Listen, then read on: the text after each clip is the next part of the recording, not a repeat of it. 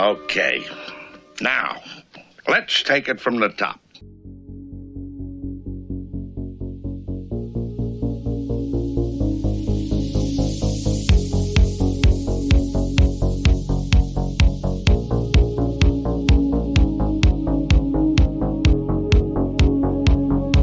This is the Lowdown Sports Show Give me the lowdown. with Drew I just heard your dad might already hate you, and I was like, Yeah. "What, brother? Oh man!" and BJ. Yeah, he could be a part of the ma- ma- mascot's entourage and, and be throwing t-shirts into the crowd. And it all starts right now. All right, welcome into another episode of the Low Down Sports Show. I'm your host, Drew, I'm BJ. and we're here to get the lowdown on all things basketball. Oh man, oh, got a good show for you today. Not too jam packed with too many topics. Well, slimmed it down a little bit for you, but we got some interesting ones on tap. Still got NBA and WNBA on the course of the playoffs for the WNBA. That means we got to talk about who won the awards for the season as well. And we got an interesting, interesting topic in the NBA. Got a little all-time list here for the NBA. A little unorthodox. I'll save that for you. You'll get to check it out here in just a second. But before we get to our topics for today, I want to make sure we shout out our partners, TeePublic, Fanatics, and SeatGeek. SeatGeek is a ticket app that takes the confusion out of buying tickets. Use code the lowdown in all caps for $20 off your first order. And my man BJ, man, Man, this show is presented by StatHead. We got that Stat it is true. And we've got our stat of the episode for you here today, folks. Uh, we're looking at another head-to-head. This time we're looking at Teaira McCowan, Big T of the Dallas Wings, head-to-head up against Ariel Atkins of the Mystics. And oh, interesting. in their careers, Ariel Atkins eight and five all time in the regular season against Big T. Played more games, averaged a little bit more points per game than Teaira McCowan, thirteen point two for Atkins compared to eleven for McCowan. But McCowan blows her out of the water in the rebounds, as you'd expect, with eight point four points or eight point four boards a game compared to Atkins's three. Atkins with 2.3 assists per game and 1.4 steals per game are ahead of Big T, who does not average in uh, one in either of those categories, but she does average over a block per game, which is better than Atkins, and has the better field goal percentage at 548 compared to Atkins' 421. Although, when it comes to awards and honors, Drew, Ariel's got the championship, five all defensive player or all defensive team selections, and two all star appearances. Big T is still looking to crack in in those categories. So it's a little bit of ways to catch up, but interesting little comparison that you can use over with our friends at StatHead. This was one of the suggested uh, searches when you come up on uh, StatHead at, at the basketball category. You can obviously, like we did last week, you can make your own and uh, you can compare multiple players, not just two, but you can do a three-player comparison, as we we did sorting out our MVP discussion, and uh, I'm sure we'll revisit that here, Drew, uh, as we get going on later on in the show in our WNBA section.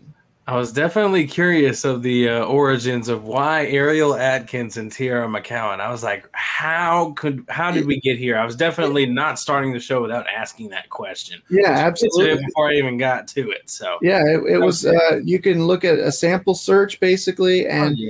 they'll give you all kinds of different ones. In fact, I can go right now to the homepage, and you can see they and and they regenerate. You know, based on, um, I guess, based on what you look at, you can look at Shaq versus Kobe in their each of their careers. You can look at John Paul Jones versus Candace Parker. You can look at Lonzo Ball versus Ja Morant. The the possibilities are endless. Right now, the top three selections or the top three examples you can do: Kyrie versus Russell Westbrook, Steph Curry versus Kevin Durant, and LeBron James versus Russell Westbrook. So a lot of people are comparing players to Russell Westbrook today, apparently. Doing Or some work, uh, doing some comps today, just like us over here. I was gonna say it's it's a suggestion for a reason, so Yeah, we'll find out why. But All right. Well, thank you, Mr. BJ, for our stat of the episode there. Ariel Atkins. Sarah McCowan, the subjects Of of comparison for today. Man, oh man. And uh, I won't forget it at the top of the episode this time. Make sure you guys follow us on social media on, tw- on I almost said Twitter, X. I just It's okay. You, X. you can you can dead name it. I don't think it. I mean, you say X, people know what you're talking about, or they might not. You have to say Yeah. the other one too. Follow us on the former Bird app, X. Follow us on Instagram. Follow us on Facebook. Make sure you subscribe on YouTube. Make sure you follow. You can follow on Twitch. Mhm. Follow on TikTok. I just had a brand new TikTok drop and some new What's on Drew's Mind and BJ's Best from last week because I was late. I'm sorry. Uh, but it's out there. Go, go, go give it a like. Go watch it. Go check it out. Um, Absolutely, so- and they're all all above at the same same username. That's right. All at the same username, the underscore lowdown. That's T H A underscore lowdown. And we're in the season finale of season three, BJ. Like. I remember it doesn't even feel like long ago we were talking about the season finale of season two.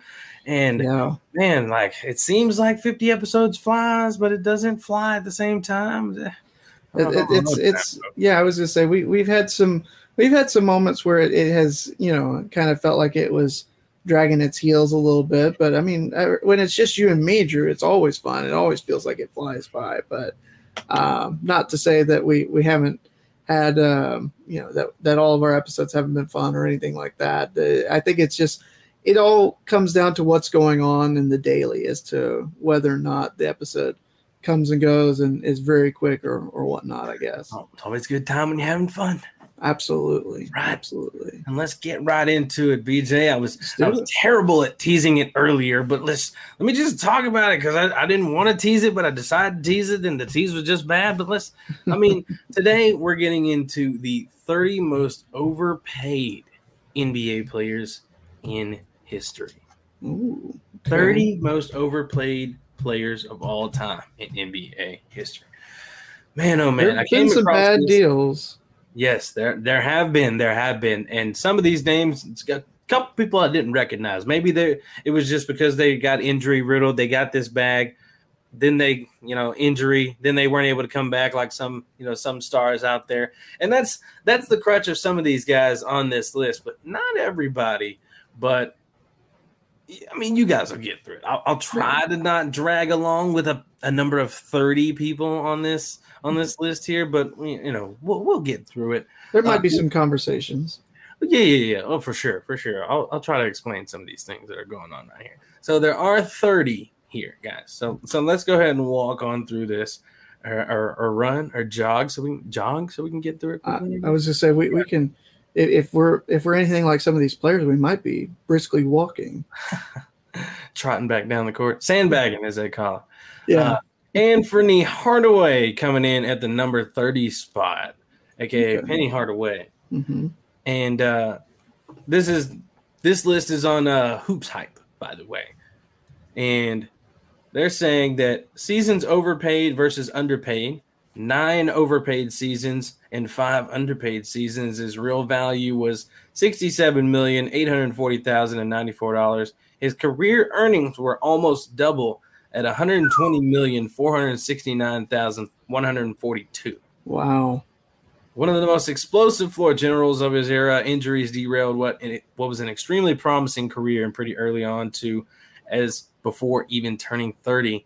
Penny Hardaway had missed a lot of games and was no longer the player he was in his pre-prime or pre-injury prime. As such, Hardaway checks in at number 30 on their list for most overpaid players ever, according to Real Value.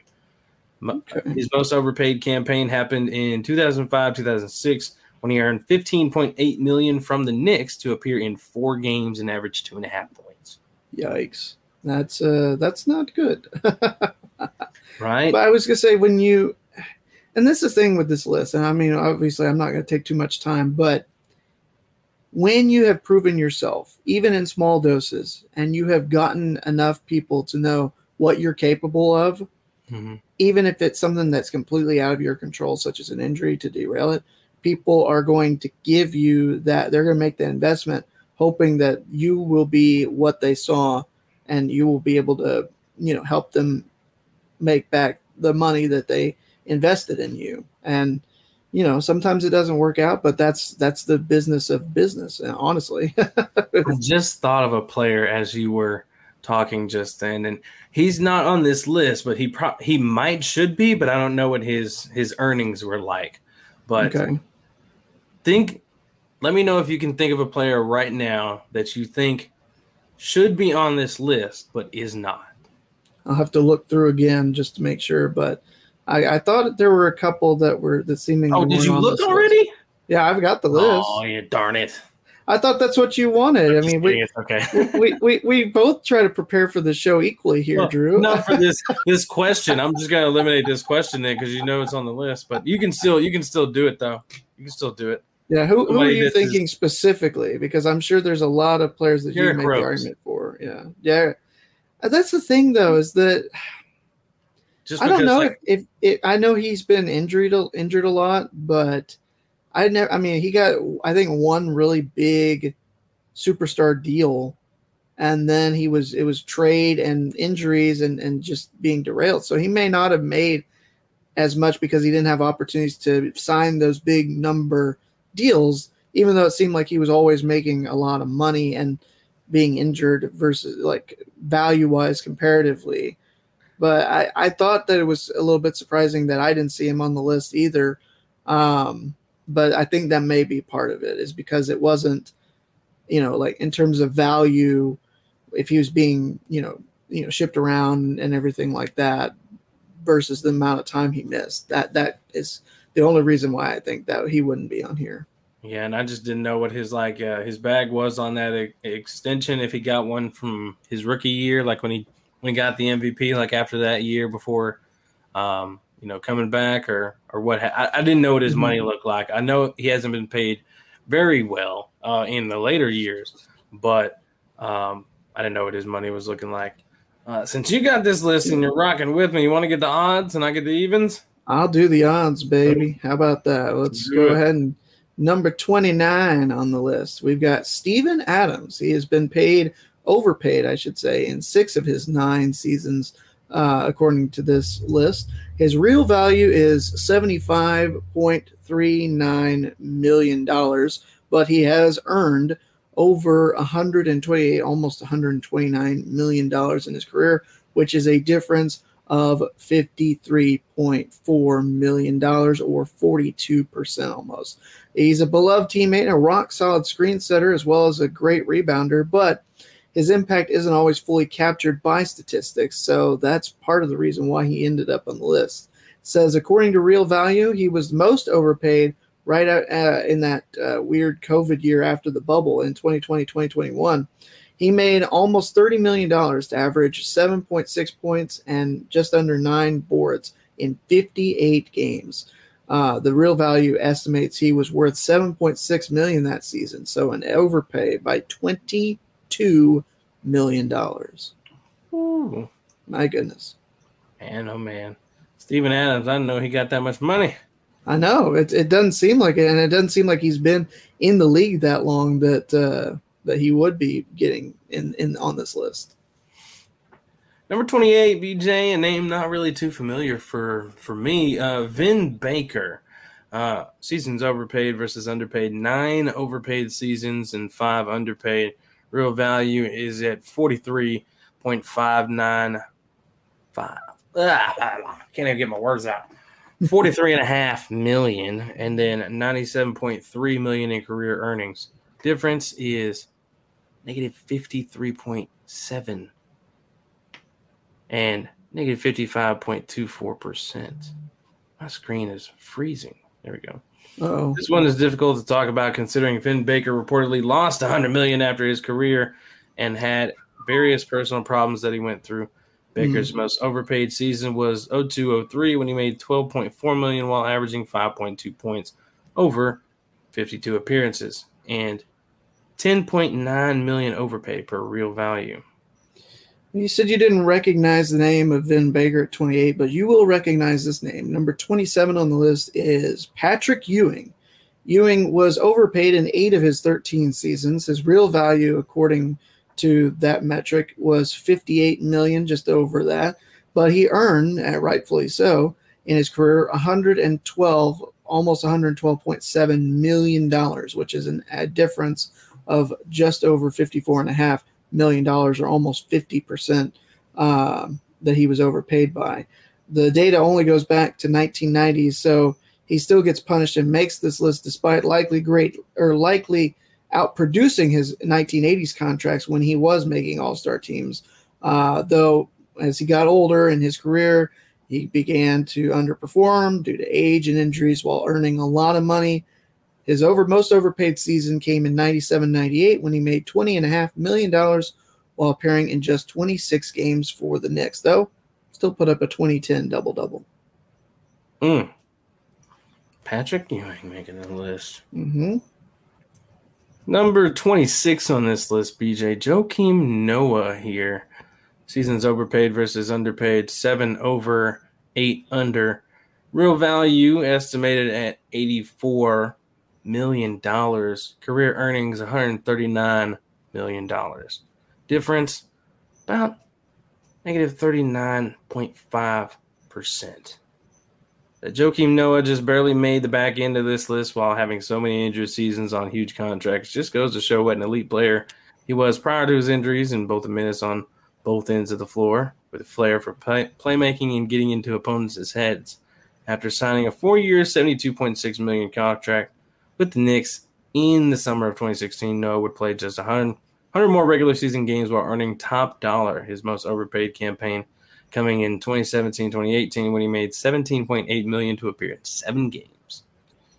All right we're going to move on up to number 25 and i think until we get to the top 10 we should go a little bit more rapid fire if that's all right with you. I will i'll uh, i'll try to cut down on how much read uh, for each of these players. But number 25 on the list is evan turner.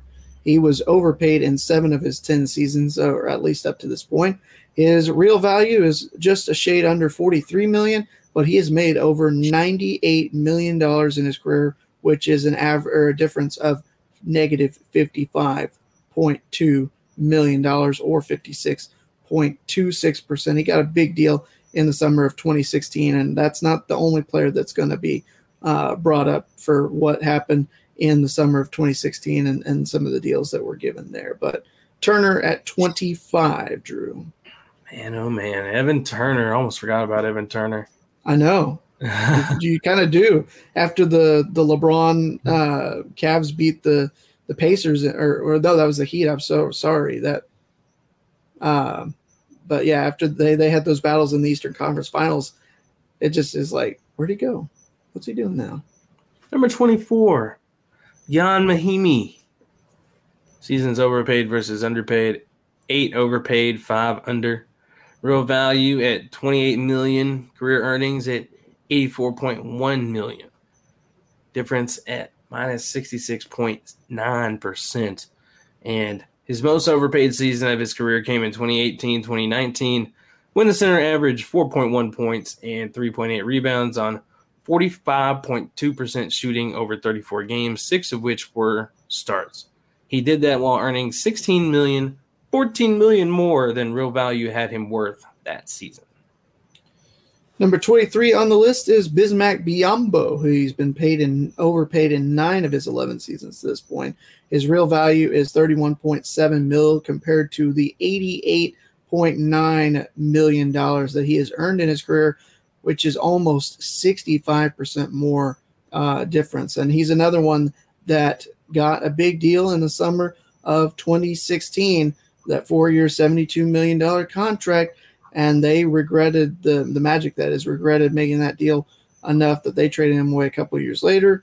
Uh, he was most overpaid in 2018 19 when with the Hornets, he put up 4.4 points and 4.6 rebounds while earning $17 million.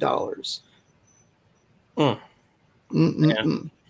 And so far, I think the best player on this uh, most overpaid list is Patrick Ewing. Patrick Ewing for sure, by, yeah. by far. Yeah. All right, number 22, Kevin Love. Seasons Ooh. overpaid versus underpaid, nine, overpaid, five, underpaid. Real value, 180 million. Career earnings 237.9 million. Difference negative 24.2%.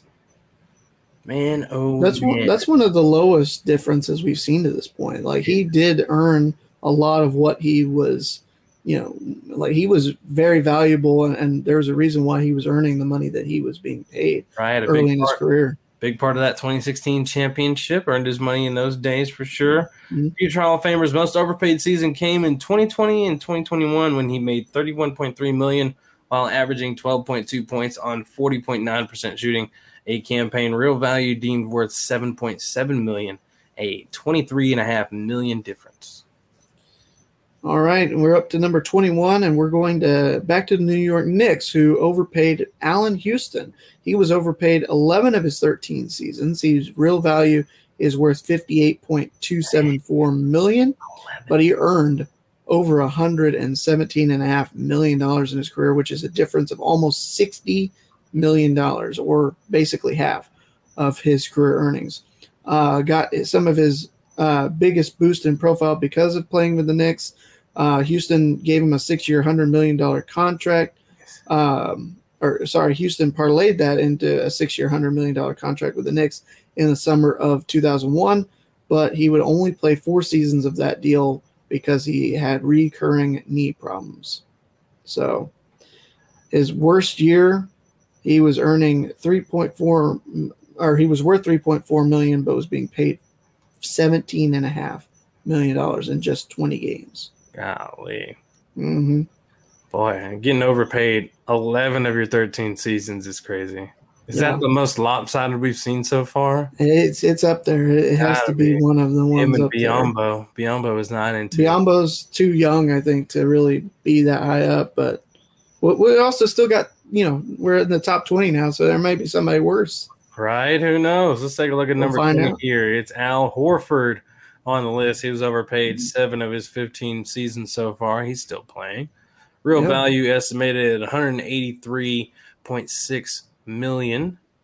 Career earnings 243.2 million. Difference at uh, minus 24.5%.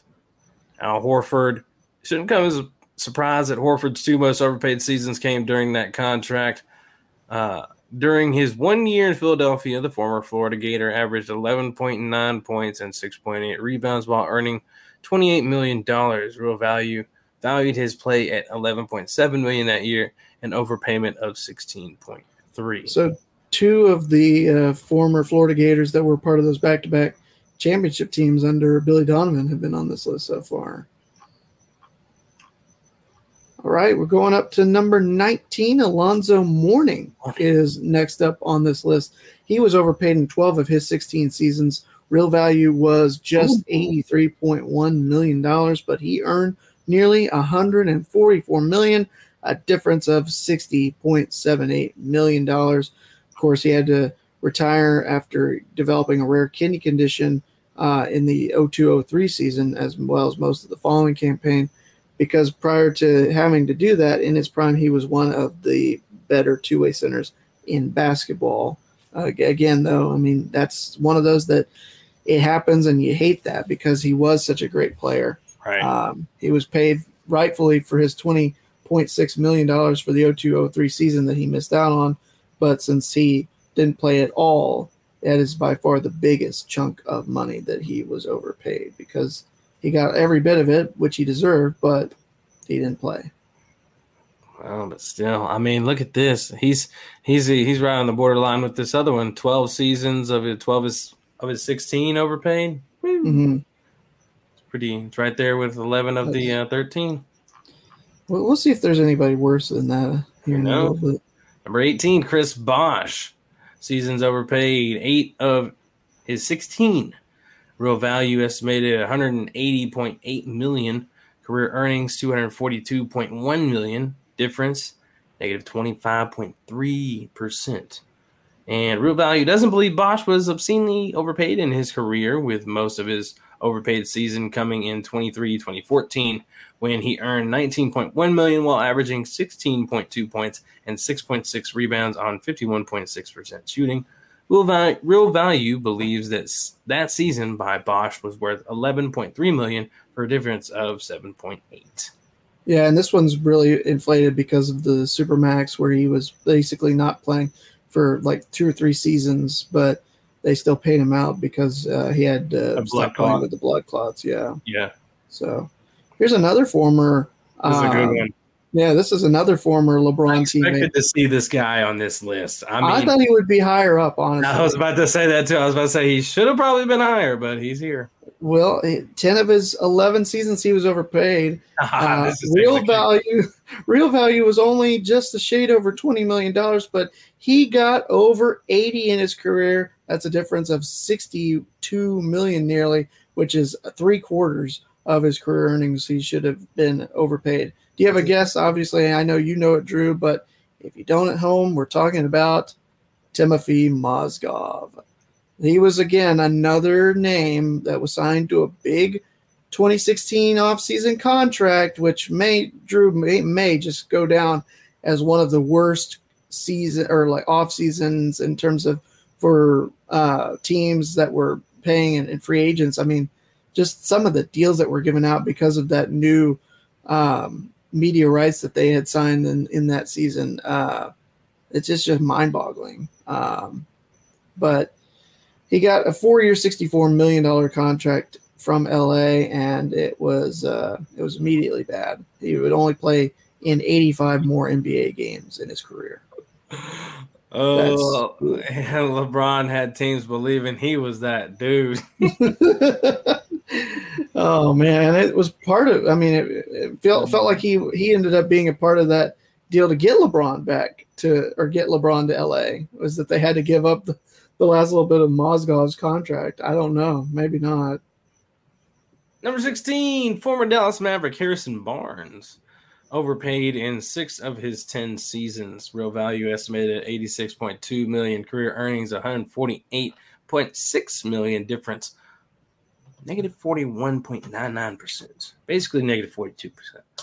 Uh, according to Real Value, Barnes has been overpaid by approximately 62.4 million, which is the biggest biggest disparity in actual value versus real value taking place in 2018-2019 when he put up 16.9 points and 4.7 rebounds on 42% shooting.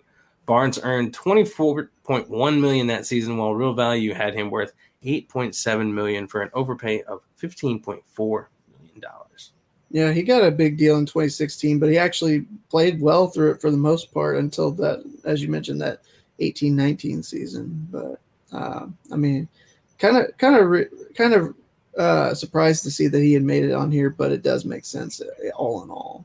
Right. Up to number 15, we've got former Brooklyn net Joe Johnson. He was about half and half, nine seasons overpaid, nine underpaid. He earned in his career uh, 100, or I should say his real value was 155 million, but his career earnings were 217 and a half essentially million dollars, which is a difference of over 62 or almost 30 percent. Uh, he was better than his reputation indicates. Uh, his most overpaid season came in 2015 2016 when he split time with the Nets and the Heat, averaging 12 points and four assists on 44% shooting while making 22 million, but being valued at only 6 million that season. Oh, Mr. Joe Johnson still hooping in the big three right now, too. That's right. Balling. Ballin', ballin'. Uh, Joe. Number 14, Theo Ratliff. Man, forgot about him. Oversee, uh, overpaid in 12 of his 16 seasons. Real value 39.5 million. Career earnings 102.3 million. Difference negative 61.39%.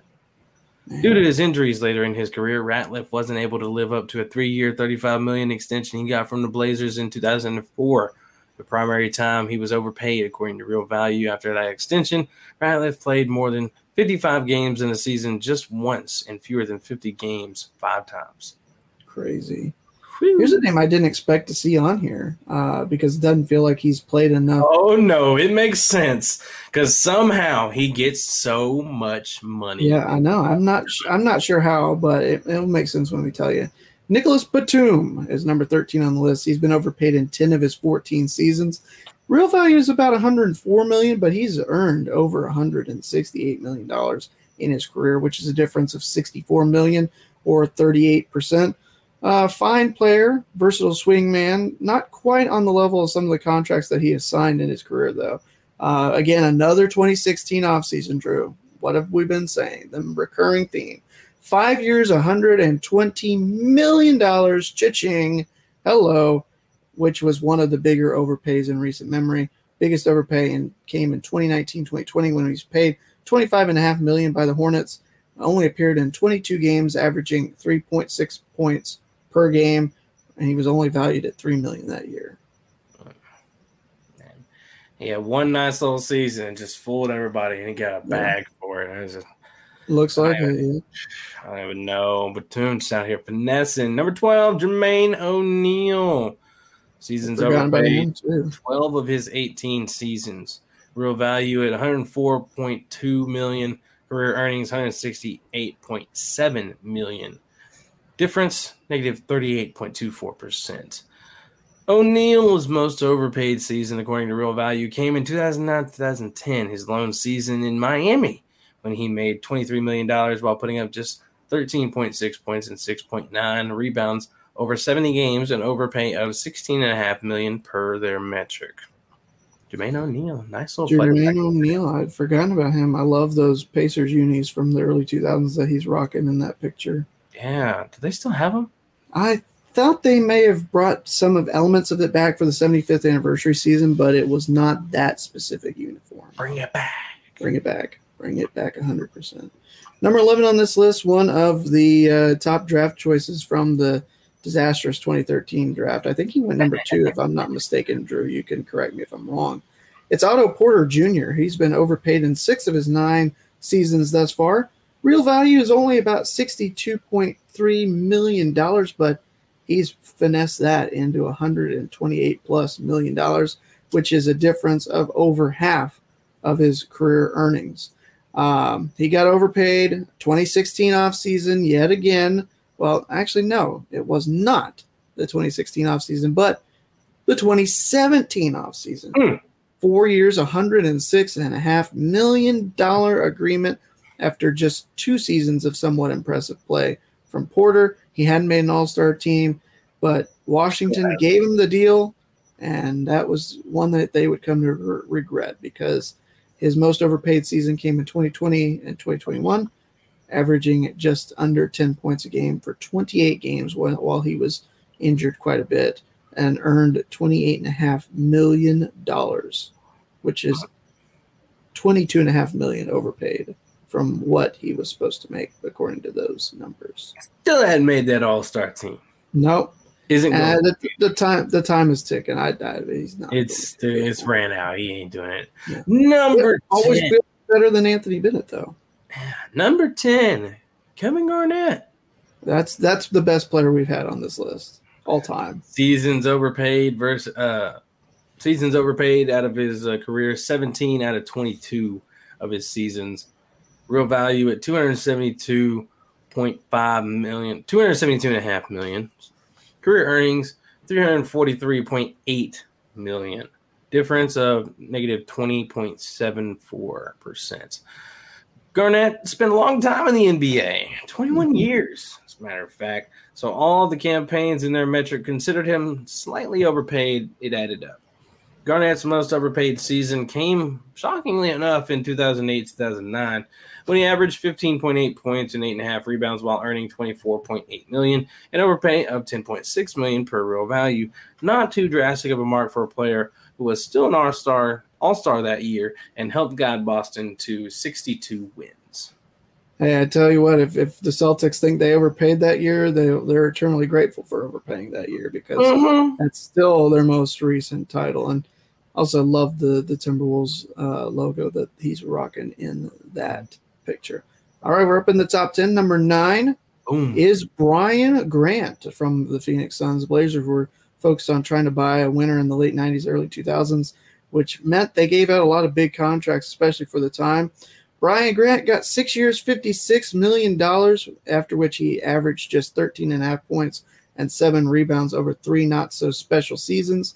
He was overpaid in 10 of his 13 career years, earning a real value of 38 million while being paid almost 110 million dollars or 65.3 percent. Uh, Miami also followed that up by giving Grant a seven-year, 86 million dollar deal. Uh, he was most overpaid in 0506 when illness was about to cut his career short, as he averaged just three points per game that year over 21 appearances, while earning 16 million, which was an overpay by 15.6 million dollars. Man, oh man, big money here. Big That's money, no whammies, but we got big money, all whammies here today, Drew. Yeah, big difference right there.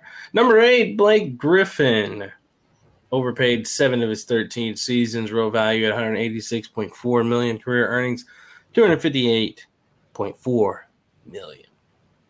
Difference negative 27.5%. Griffin's most overpaid season wouldn't come until his last year in 2021 2022 when he was on the last season of a monster contract. Not his last year, until last year. Excuse me. He was on a monster contract, making 32.4 million to average 6.4 points, 4.1 rebounds over 56 games. Real value valued his worth that season at 3.6 million, an overpay of 28.8 million. Man, oh man. We're up to number seven. Here's a pro- prominent name that a lot of people will know. Still not the best on the list. Not the best on the list, no, but he's part of a, a championship pedigree that we've had here in the recent years. It's Klay Thompson. He's been overpaid in six of his 11 seasons. Real value is 113.3 million dollars, but he's been paid almost 186 million, which is a difference of 39 percent, or almost 72.5 million dollars. And it's because of injuries that he's considered as one of the most overplayed players, overpaid players. He missed two entire seasons because of the uh, ACL injury from 2019 2020 through the 2020 2021 season. He had 68.1 million combined over those two campaigns and zero dollars real value because he didn't play. So he rocketed up into the top 10 uh, because of that. And his first season back was uh, struggle statistically as well 20.4 points on 43% shooting in 32 games while still making nearly 38 million dollars. Man, oh man. man. We're getting pretty we're getting pretty prominent names up here, but we're almost to the top five. Yeah, going after Klay there. Now they're going for number six here, John Wall. Yeah. Expected to see him on the list. Yeah. Overpaid eight of his 12 seasons. Real value at 156.7 million. Career earnings 229.2 million. Difference of negative 31.6%. A max player in his era of enormous salaries, injuries caused John Wall to go from being a top five point guard in basketball and missing two full seasons of action, only playing 40 games between those two years in 21 22, and he averaged 20.6 points on 40% shooting for Houston. In those two seasons, he sat out. Wall earned 82.5 million, which shot him up this list. And in that season, he did play in between. He made 41.3 million, a 28.6 million overpay according to real value. We're in the top five. I'm not surprised to see this man's name on this list.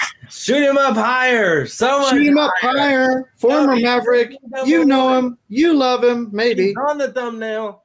Unless you paid for him in your career, if you're Mark Cuban or a different owner, you know him. You love him. It's Chandler Parsons, Parsons. of course, ladies and gentlemen. Six of his nine seasons, he was overpaid. He earned a real value of just under $50 million but he has finessed his way to $127 million. Chuching, that's a difference of almost 61% and $77 million.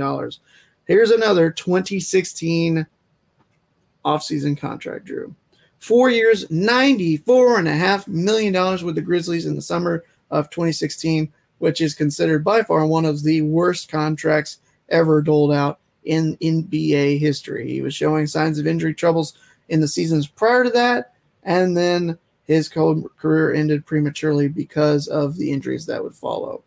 Parsons played in 34, 36, which is what? That would be uh, 70 games. 25 would put him up to 95 and 5. So he played 100 games in four years, averaging 25 games per season in the last four year or in the four years of his uh, deal, and he never averaged more than eight points in that span of time before being out of the league by age 32. In that season, they only played five games. He was paid $25 million for contributions that were deemed worth about $500,000. So, oh, you know, just $24.6 million overpaid. Mm-hmm. Parson should be higher, brother. But I agree. All right, on into the top four. Dikembe Mutombo at number four here, overpaid 16 of his 18 seasons. They say. And you know, and you know what he's going to say about being on this list, right? No, no, no, no, no. Real value is 63.9%. Career earnings of 143.6%. Difference negative 55 point or negative 55 and a half percent. I always want to say this 0.5 stuff. One of the best defenders of all time, Dikembe was extremely highly paid throughout his career, but mostly exaggerated. Mutombo, a shot blocking, rebounding specialist, never developed much of an offensive threat outside lobs and near bucket finishes. Ranked top 11 in salary nine times throughout his 18 year career, even peaking at the league's second highest paid player in 0405 when he made 19.5 million. Unsurprisingly, that year was Mutombo's most overpaid campaign per real value as he averaged four points, 5.3 rebounds, over 80 appearances, and overpay of 17.3 mil, according to the Metro. Okay, we're getting pretty close to the top. Top three. Number three is Gordon Hayward, who's been overpaid in eight of his 12 years. That's, yeah, I can understand why. Real value is only about 129 mil, maybe just a tick under, but he's earned over 209 million dollars in his career that's a difference of $80 million or a slick 38.5%. He played his way into a max deal with the Celtics because of his all star type three level scoring to go along with the solid rebounding and playmaking from the wing. He had his best campaign before signing the max deal, putting up 22 points, five boards, and three assists in the lone all star campaign of his career, but it's been all downhill from there. Uh, as he suffered horrific leg injury within minutes of his regular season Celtics debut. He struggled to stay healthy ever since. From 18-19 to 21-22, Hayward missed nearly a third of his potential regular season games for a myriad of reasons, all while getting paid the big bucks. So injuries kept him on this list because of that and why he's been overpaid. You know, he has not been producing at the value of a four-year, $127.8 million contract. He Keep is paying him too. Mm-hmm. And Keep they on. will. That's the problem. Number two here, Juwan Howard overpaid 14 of his 19 seasons. Real value 67.6. Rear earnings 151.8. Difference negative 55.46. By his third season, Juwan was already the league's seventh highest paid player, making more than back to back finals MVP. Hakeem Olajuwon and perennial defense player of the year, Alonzo Mourning and by 99 2000, he was fourth in the NBA in salary. Juwan didn't develop much after his first two seasons, never making another All Star campaign and experiencing little team success late in his career. Howard's most overpaid season came in 2002 2003 when he was earning 20.6 million while averaging 18.4 points over 77 games, a 13.4 overpay according to Real Value. All right. He no, also got, he, he also got overpaid by uh, Michigan though as well. under, uh, underpaid? You mean under no. the? No, I mean overpaid in terms of what he brought value wise versus what they've been able to do. But fair enough. Anyway, I digress. All right, Drew. Number one, finally. The number one overplay, overpaid NBA player of all time overpaid in 17 of his 19 career seasons, but I cannot be mean to this man because he is responsible for, or partially responsible for, helping the Mavericks to win their only franchise NBA Finals trophy. It's Tyson Chandler, 17 to 19 seasons he was overpaid. Real value was only about $100 million, but he earned $189.5 million, almost half of his career earnings were overpaid. Uh, he was one of the, or he's yeah, he's one of the only players ever win an NBA, a World, and an Olympic title in his career. Also made an All Star team, was Defensive Player of the Year once, but mostly because he was uh, playing the years that he played, and his prime was enough to earn huge contracts. Six years, $64.4 million from Chicago, four years, $55.4 million contract from Dallas, and four year, $52 million deal with Phoenix. He was was not obscenely overpaid for any one season, but the fact that he played for so long while earning so much money is why he finds himself at the top of the list. Most overpaid year came in 2018 19 when he made $13.6 million to average 3.1 points and four rebounds a game, an average or an overpay of $11.5 million, Drew. All right. BJ, see if you can do this for yourself as well. I'm calculating my top five most overpaid players based on this list. Obviously, Chandler Parsons is making this list. Mm-hmm. John Paul, John Wall, John, John Wall, John Wall would make it as well. The 2 mm-hmm. out of mm-hmm. five. So I'm scrolling back through here.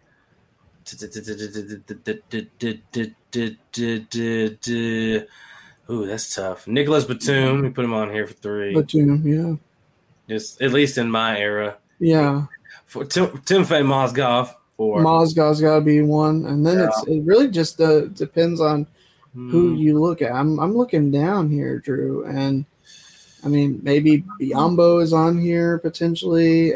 Uh, Biyombo probably based on this list, yeah. He's, yeah, he's some, some unorthodox money. Yeah, I, I think I think it's it's got to be Biyombo yeah. that's last. So yeah.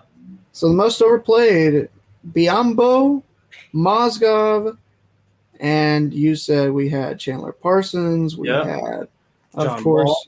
Nicolas Batum and John Wall. Yep. All right. Yes, indeed. That's pretty, pretty pricey starting five there, Drew. yeah, I mean, it is what it is. I mean, it's not a bad list here. I feel like I saw a different version of the list like yesterday because I, I swear I saw one and I thought it was HoopsHype that had John Wall at number one and I feel like I like hmm. that list a little bit better. It didn't have some of these players on it, so I mean, maybe it was just late at night and I was seeing things. I don't know, but I, I think uh, I think they those five that we mentioned just earned another ten million dollars while we were reading those uh, those deals. Like it's that's how crazy these deals are. Yeah, it's it's a lot of overpay going on, but definitely uh, stick out. I mean, Timofey Mozgov, we know that one was one of the critical ones. We all know about oh, yeah. Chandler Parsons, and then you know, John Wall just being out for an obscene amount of time and then, you know, barely playing nowadays for all that money he got. Definitely some guys that slide up in that top crew for me. That's a crazy list, and that's way too many to run through in a, in a, in an episode that's not just about that. So in the future, that will be its own independent content if it's that big of a list. If it's like yeah. ten, then okay, I get it. We can get through that a lot. Faster. I thought I thought we were we were trying to speed things up and, and go a little bit quicker, and it's still still stretched on. yeah, but I mean, it's just in time for BJ's best. That it is, Drew, and that means that it's time to shift gears and we'll talk. Well, Drew, you know what tonight is? It's it's a little bit of a holiday. If, if you are, uh, well, not not because they're uh, they're, they're not playing, Drew. They're not playing, but they will never they will never play in this, Drew. I don't know what you're thinking, because this this this is something that did not come about until after their era had already ended. I'm talking, of course, about the NFL kickoff games. Of course, this is week one of the NFL season that starts here tonight with uh, Kansas City hosting Detroit. And they didn't start making this into its own event until after the um, Cowboys had already ended their run of five Super Bowls in, in the first 30, and they'll, they'll never win another one again. So we don't have to worry about this as Cowboys fans. But uh, I just want to talk a little bit about, you know, how this came about because – uh, it hasn't always been the case where we had the defending Super Bowl champion open like in a prime time atmosphere all by themselves. Usually, it was just they would play the uh, the start of the next season along the same time as everybody else in uh, on that first Sunday after Labor Day. But you go back and it was 21 years ago. So we saw this introduced back in 2002 that the kickoff game was first introduced. Uh, and it was not in, in 02 and 03, it was not the defending Super Bowl champion that would host it that uh, in those first two years. So in 02, the New York football giants hosted the San Francisco 49ers on the as the New York uh, as the NFL kickoff game, and neither one of those teams had won the Super Bowl the previous year. Um, it was the Niners picking up a win 16-13 over the Giants in that game. Uh, and then 03 saw Washington. I probably shouldn't say what they used to be. That we'll just say redacted. Um, Washington defeated the New York Jets uh, by a score of 16-13. Also, same score next year, which was pretty crazy. So it was Washington was the first home team to win, but 04 Brady baby. Hmm. Brady and the Patriots, Belichick and company had just won the Super Bowl the year prior, and they got to host the Indianapolis Colts. So you got to see prime time first game of the year, Brady Manning to start Mm. the year in in 04, which was a good matchup. New England ended up winning that one 27-24. They hosted the next year and beat the Raiders 30 to 20 and and so on and so forth. The defending Super Bowl champions would go on and host it year after year. And that's why tonight you see Kansas City, the defending Super Bowl champion, hosting the Detroit Lions. The only time, Drew, and I, I think you remember this, the only time that the defending Super Bowl champions were in the prime time or in the NFL kickoff game, but did not host it. Do you happen to remember when this happened?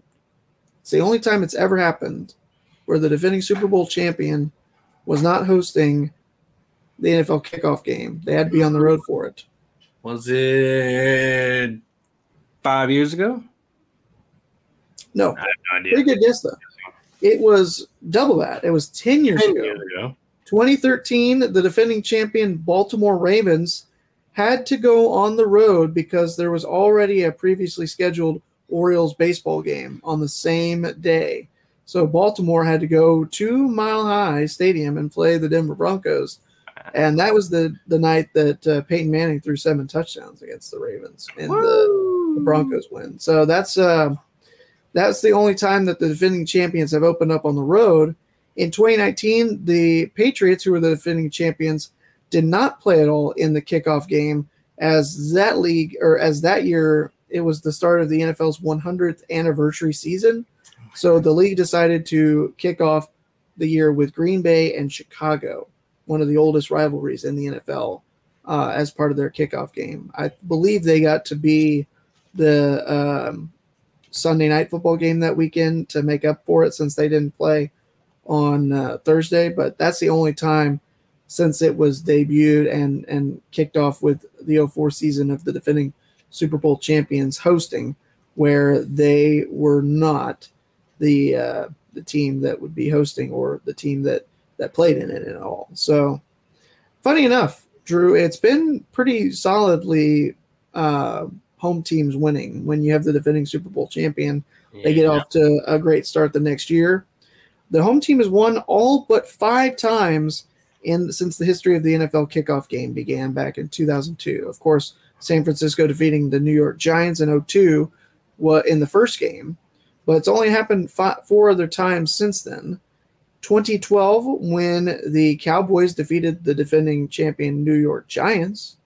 That was uh, that was a, a good one. That was only the second time it happened.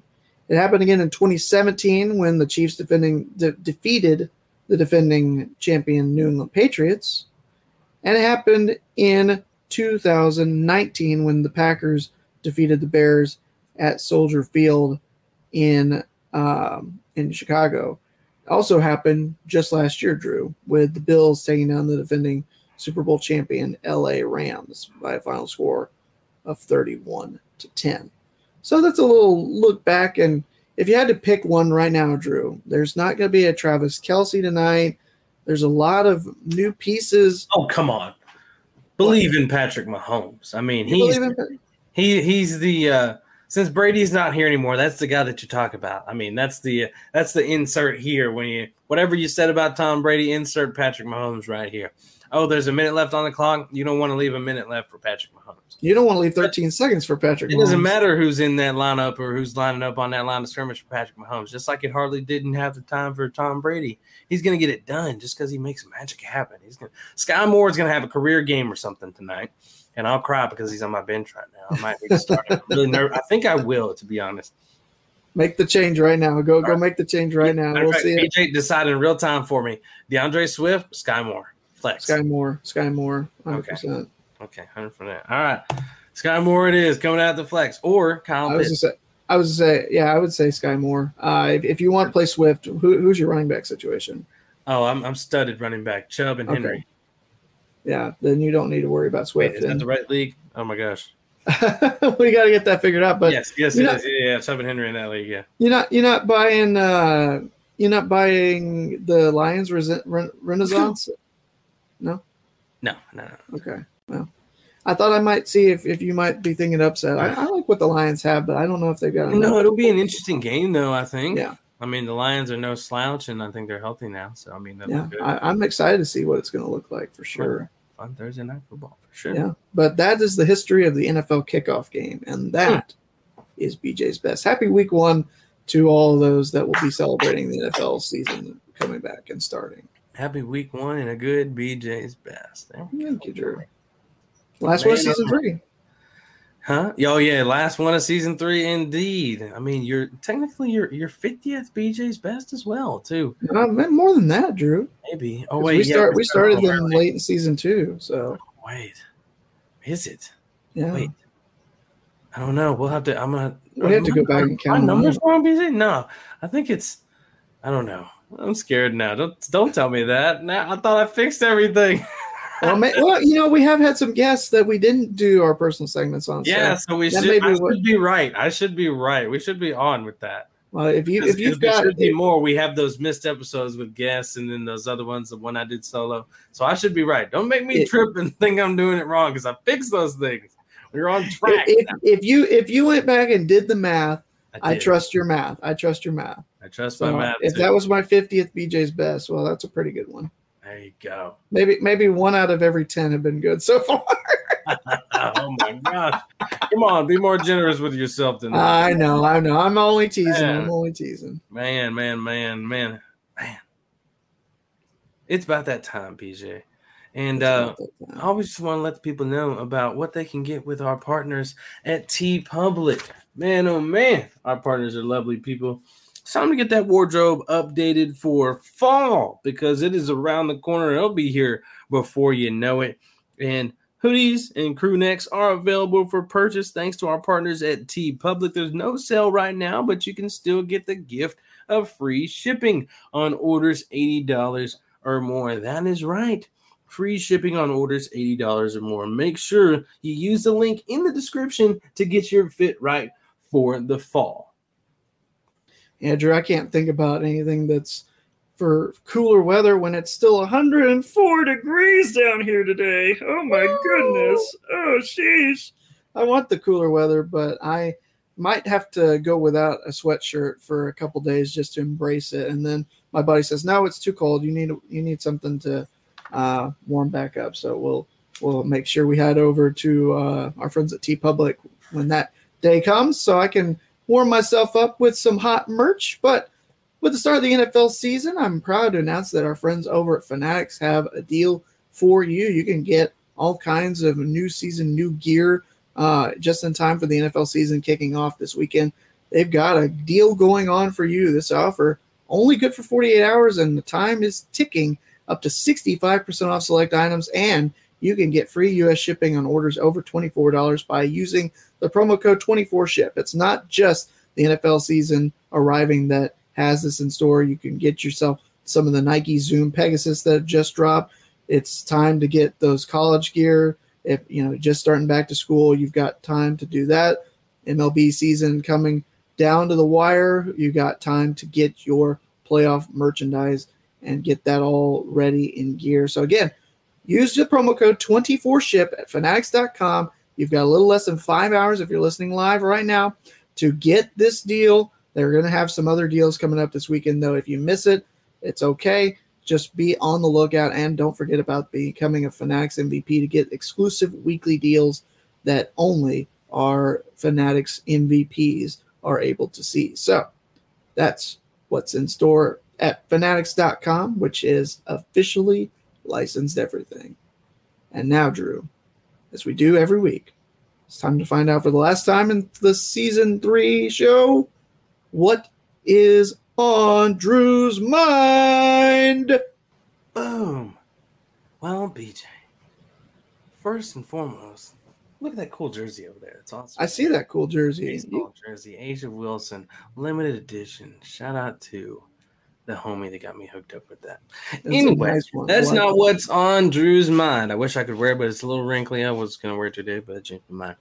What's on Drew's mind today, BJ? It's time to get a little creative, and I'll try to get just as creative as we go forward into season four a little bit more often here. This one was hard because I'm only a month and a half in down here, but I've got five things that Texans cannot get in South Dakota. Okay, I'm excited to see this because I, I know you've been asking for another uh, care box that you need to be shipped. So interested to see what, what is on the list. Yes, indeed. Five things. It was it was hard to get to five because like I didn't I wasn't sure what I want to use, and some of them are kind of in the same one. So, and uh, it's only been a month and a half, of course. So I'm sure I Yeah. can find. I'm, I'm sure I can. I'm sure I can guess a couple, but I will hold off. Oh, for if- sure. You definitely know about one on the list, for sure. And I went ahead and made it number one on the list, and that is Blue Bell ice cream. Okay, I was gonna say you want me to you want me to go see if I can find the pine in the freezer and, and hold it up to show you so you get at least a Oh little bit of man, osmosis, maybe. the craving for ice cream is so bad out here just because I can't get to Blue Bell. I was literally just driving, you know, from work the other day, and I was like, "Oh, Blizzard sounds great. Pull in there, Dairy Queen, take one." Um. Anyway, yeah, no Blue Bell around here. It's really sad. That's one of the things you definitely cannot get in South Dakota, at least not around here. So you got to sell it for whatever secondary, Shipped to you. yeah, secondary brand, third brand, or have it shipped to you for the bajillion dollars that it costs. Which somebody's got to have a whole lot of money or just love you way too much to send that to you. Mhm. Number two on the list, and this is just so far. I haven't tried a whole bunch of restaurants per se, but I mean it's really not looking good so far. And I, I just I haven't heard great reviews otherwise as well. Uh, the second thing that Texans can't get in South Dakota is spicy salsa. I mean, Mm. it's pretty pretty mid out here so far. It's pretty disappointing. The best you can get to spicy is what you're used to grabbing at the stores, the paste, the hot, you know, whatever in the Mm. jars. Those aren't even good. Nobody likes the big chunks like well, I don't really like the big chunks like that anyway. And it's not Mhm. it's not as good as, you know, like you go to a restaurant, your salsa, you know, like the Juan Pablos of the world and the Chili's and things like that back in Texas. Yeah. But uh, yeah, no, no good salsa so far. Pretty mid, pretty, pretty bland. Nothing, you know, Mm. deliciously delicious out here. It's a pretty sad world. Mm. Pretty sad in that regard. Uh, number three thing that Texans can't get in South Dakota, BJ, and uh, it's probably just because it's not down here in general, but they they should still sell it in Walmart for people like me, and that is spicy ketchup. You can't get that down. Oh yeah, I was to say that because you, you don't have regular ketchup. you don't have Whataburger up in South Dakota, do you? I know what a burger. Not So that I that's- know. that's part of it. Probably part of the reason why you can't get the spicy ketchup. There might be. I don't know because I mean, Whataburger has branched out. There was one in Mississippi when I was doing those baseball games. I Yeah. told, I went to that Whataburger. It was delicious. I went like twice actually. Um. I wish it was up here in South Dakota, but so far I've not seen it in the search for fast food. But I have not been to the biggest city in the state yet. Well, I came through it on the way in, but well, I've actually been to it twice. I just lied. Um, but I haven't like gone through it to like go and you know really explore what's throughout it or anything. So Your, your closest might be Kansas City, believe it or not. I, I have I don't have a map or anything. I'm just thinking. I mean, I don't know. I have to look into when the where the nearest Whataburger is. That'd be good. But Is My that, that mom a shout out- weekend road trip? yeah, shout out to my awesome mom that sent in a care package to like giant bottles of spicy ketchup, not the regular ones that you you know just getting put in your fridge, and giant ones, Mm, not jugs, but you know, yeah, I've got a, I've got a couple in my fridge or in my uh, cabinet. So So I'm hooked up for a few Heck yeah. months. So heck yeah. Uh, the fourth thing that you can't get as a Texan in uh, four things that fourth thing that Texans can't get in South Dakota is a good view on the road. BJ, uh, there's a whole lot of corn out here in uh, amongst your view on the sides. You know, a whole lot of nothing sometimes, just just land. Sometimes not even animals out there, you know, just chilling or anything. Just land, just open land. You know, not any no like cool signs or anything, like any small random business in the middle of you know between these two towns or whatever, and hardly even, very hardly even, a gas station. Wow, dude if I would have been running out on the way in here, I'd have been doomed. There was yeah. there's there's there's like Nothing. so on the way in originally there was like one or two in like oh man a few hours stretch. Like, I don't even know. Just like once I got out of Sioux Falls, there was maybe one on the last hour on the way home. So like if I didn't get it at the one place, which was not far outside the skirts of the town, the rest of the 45 minutes or whatever, there was nothing there and like this drive to this town that I go get to, to food at uh, go get my food from Walmart at all the time. It's about 45 minutes to get over there. There is no gas station on the way there until you get into the town. So there have been two times now where I did not intentionally do this. I had, you know, just like between I had like I don't know, I was just say a 16th of a tank, whatever. It was enough to make it. And it was just like barely enough. But like there was a point like on the drive, like the light would come on. I was ah do I have enough? And I know I just kept going. Uh, there was no way I was already so far into the drive. There's no turning around. You're you're doomed, or you just yeah. gotta keep going. And I had just enough to get there both times, but you know, it's just it's so anxiety filled because a 45 minute drive to another town, not a single gas station on the route for you. You are yeah. doomed. It's just you, corn, some houses, some big old little mills or whatever. What I don't even know what else is all out there. A whole bunch of stuff real. I mean, it might be more taxing than Texas. Oh my goodness! But so you've seen views on the road. It's mostly corn and food. So no views on the road. what do the sunsets compare like? I know there's been some beautiful sunsets in Texas. Oh, do you have that same in South Dakota or no? I don't know. I haven't really got to bask in it just yet, so I'll have to get back to you on reviews about the uh, the sunset. Sounds good. But yeah, not not great views on roads. Pretty boring. So you better, I mean, you better have one of those fancy cars that's got little monitors in there. You can watch a little movie or something. Have a great road playlist or have some entertainment. Somebody to talk to on the way. Or maybe just drive. Trip, maybe just drive.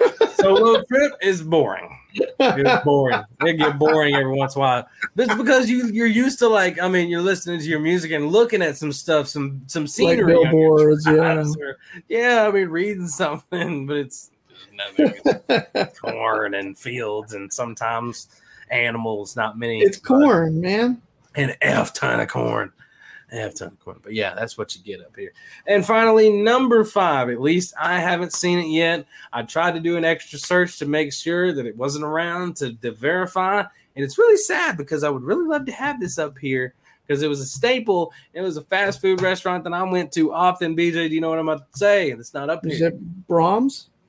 No, but I was going to use Braum's. That is a good one. It is not up here as well, but yeah, I, I was went, they, they can only have them within a certain distance of their farms. Yeah. So, I went with Sonic. I've not okay. been aware of a Sonic up here so far. I think actually, and I might be wrong here, so I can flip this to actually being Braum's. But I believe because originally when I searched, I had searched for a Sonic and I thought it was one of the fast food restaurants that was going to be in this town, but it's not. So it's probably nearby, and I just didn't get it when I searched uh, recently. So let's pretend it's not Sonic. Let's fill that in with Braum's there. Yeah, I was uh, just saying, it looks like you've got four in the whole entire state, Drew. One okay. in Sioux Falls and three. Okay, there is one in Sioux Falls. Okay, and I'm going to go with Braum's then. That was my original good. thought. All right, we'll go with Braum's then. You can't get Braum's down here, that's for sure. Yeah, I can understand why. I'm gonna go find a Sonic now because that sounds good. Whenever I go to Sioux Falls, where's it at? Where's it at? You got three three in Rapid City as well. I don't know uh, where that is in relation to you, but. Well, those are five things you can't get as a Texan here in South Dakota. I'll run back through them. Blue Bell ice cream, spicy salsa, spicy ketchup, a good view on the road, and Braum's. Love it. And that is what's on Drew's mind. Well, you weren't kidding in terms of when you said you had something creative. That's Indeed. something unique that I don't know how many other people can say they've shared that experience. Uh, nope, not so- too many. Funny enough, though, I was reading news. Uh, it might have been earlier this week. I think it was earlier this week.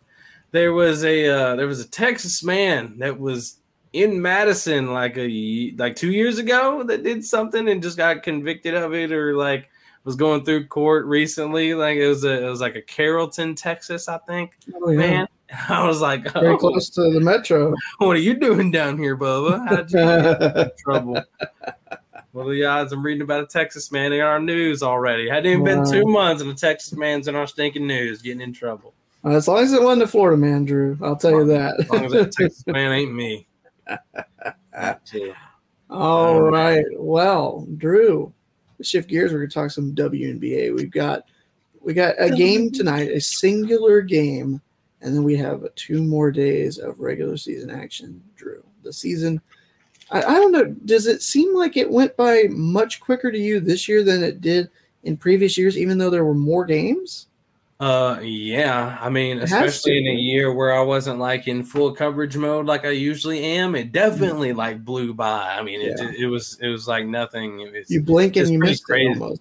Yeah, I mean, I was the last game that I watched live was before I got down here. Whatever, whenever Vegas visited Dallas and Dallas got the Mhm. upset win. Yeah. And that's been two months now. That's been two months, BJ. Is That's that crazy. Think about like two months has just flown by. Like ever since I is that what it is? Since I left, time just decided to fly by over there in Texas. Like I, I don't know. It, it was. I was gonna say it, it. At times it dragged. At times it went really stinking fast. I don't know. I, don't know what to really equate it to. But yeah, you, it's almost been two months since since you uh, began your brave venture up there. I thought it was like a slow start. I think that like it split up into halves. Like first half was like a slow. We're getting used to this forty game season and what these teams are going to look like. And then Mhm. once the All Star break hit, just boom, Oh yeah. two months. Okay, here Oh, we are. yeah. Boom. MVPs into into season awards right here. Oh, which, yeah. which is where we're at right now, ladies and Mhm. gents. I got my list. It didn't. it didn't show too much. You couldn't see right there. I I tried to do it fast enough. thing, so- no. Couldn't focus. Yes, I was fast. um, I was gonna go through first and second teams, but that always took me a while back when I was a voter, and I'm just not prepared for that yet. I'm in the struggle bus. I've got just barely half of the first two teams that don't even have defense worked out yet. So I mean, it would be a while. But I've got our end of season awards, BJ, and I wish I had the clip, but I did keep the page in which I wrote the preseason awards on. Do you have Okay. your preseason awards by chance? Not on me. No, I'm so sorry. okay. I don't know where that has gotten off to. Okay, well, only one of my preseason awards are matching up with my end of season. Okay, which And, one uh, is it? If you don't mind me asking. Oh, I can't tell you that. Oh, You're you can't tell me. You Mm. just have to wait. We're going through our end of season awards. Come on, let's get it. uh, I want to go in the uh, the order that they're going to be released um, here because the the league had sent out uh, a release back on the thirtieth of how they were going to release awards. We we didn't. We didn't do peak performers or Kim Perrot sportsmanship awards or anything like that. Yeah. Um, but we did do the rest. We did do the rest. Um, so they're starting off with their first one being a week from today. That's not the peak performers. Peak performers is on Monday if you want to count that. But um, executive of the year is next Thursday. So let's start with executive of the year. BJ, would you like to? No, you go all four, man. I'm, All right. Executive of the year. It's a dude that did some some moving around uh, with uh, with his team in the offseason, retooled it, made it a super team. Jonathan Kolb out of New York. I mean, Yeah. brought Stewie in, got Jonquel, got Sloot. I mean, do I even have to continue at this point? I mean, just made the makings of a team that's going to compete for a championship. His team doesn't have a championship uh, in its in its since ever since it ever Ever, ever yeah. have a championship at all. And uh, now they've got the chance to do it. They won 30 games this season. I figured they would. Some of you guys were like, no, only the Aces will win 30 games. I was like, what about this New York squad? Maybe two teams will. I would say they it was won. they were the only two that could do it. Felt Yes, and they have won 30 games indeed and still got a chance to add. Um. I'm going, I'm going with Jonathan Kolb for executive of, of, the year. I think this is one of the first years I haven't picked uh, Dan Padover uh, as the executive of the year. He was my uh, my preseason uh, selection for it, though. For uh, yeah, I think I remember. I, I can't remember who I had. It was I may have gone uh, with the with the addition of Candace Parker. I may have gone um, at Vegas. I can't remember name, but I, I, I, it was either it was either Kolb or um, the the GM of the Aces, which I can't remember the name off the top of my head right now. Uh, if, if, you remember, just shout it out. I, I, appreciate it. But at the end of the season, it, it is Jonathan Kolb. I mean, there's, in my opinion, the what what the the everything that they did in the off season and, and the success they're seeing from it, it if, if the award was given out preseason, it there was only two candidates for it, and I, I still think there's really only two candidates for it. I'm I'm going with Kolb as well. There you go, Kolb right here for Executive of the Year. Now let's take a look at Coach of the Year. That one's going to be released on Sunday, the 17th. Okay, so Coach got- of the Year this year. I had a back and forth here. Um, I, I remember when we originally made these uh, these preseason picks that I accidentally wrote down and said the wrong name. I was thinking somebody else, um, but you know, she still would have been a good one if this team would have been able to finally put it together, and that would have been Christie Sides, who was my preseason pick. But mm-hmm. I'm gonna I, I meant Stephanie White to write down originally, which I was in a battle right here between her and Cheryl Reeve for this spot right here, and I just couldn't help but to give it to Cheryl Reeve right here for Coach of the Year. Uh, Cheryl Reeve, the team was winless, 0 for 6 to start the season. Now they're going into the playoffs as possibly yeah. a five seed. I mean, that's just a phenomenal turnaround. They don't have a stud roster. I mean, Napheesa Collier is carrying the load. Uh, Aerial Powers has seen staggered minutes. I mean, they don't have an all star lineup. You know, probably the only one that's going to make a first team any first or second team anything is going to be Collier.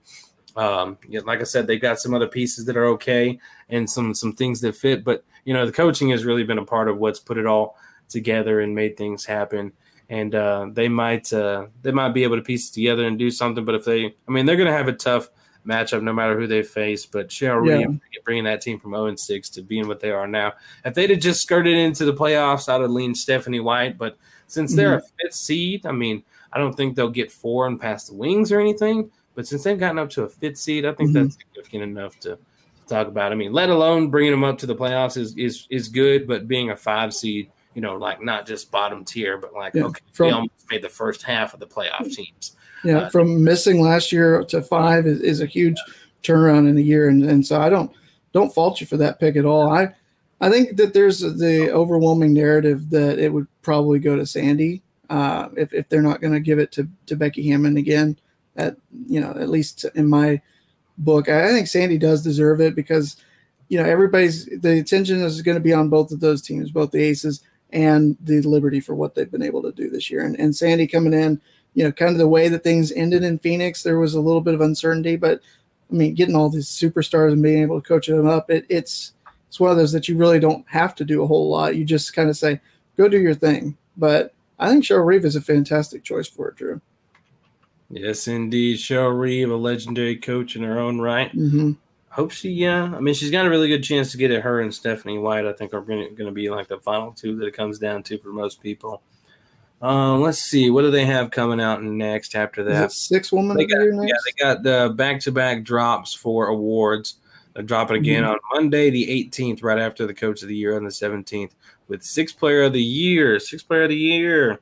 This one, I had Alysha Clark for the preseason selection. Yeah. And she was one of the final candidates kind of here for the uh, the end of season awards. Mm-hmm. And um, this one, I mean, this is me me not putting her here um, towards her is kind of just I don't want to add too many Aces players getting some awards and some yeah.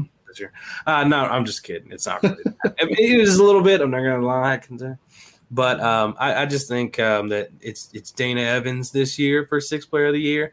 She's yeah. provided the spark off the bench for for the Sky in, in a year that's been you know kind of up and down. They lost some players earlier in the year. They they missed Izzy and Rebekah uh, Gardner almost all year. Uh, James Wade jumping ship to go to Toronto to Raptors, the NBA, And um, you know, regardless of it all, she's still been able to come into her own and not only be you know a good player shooter, uh, good player shooting the ball.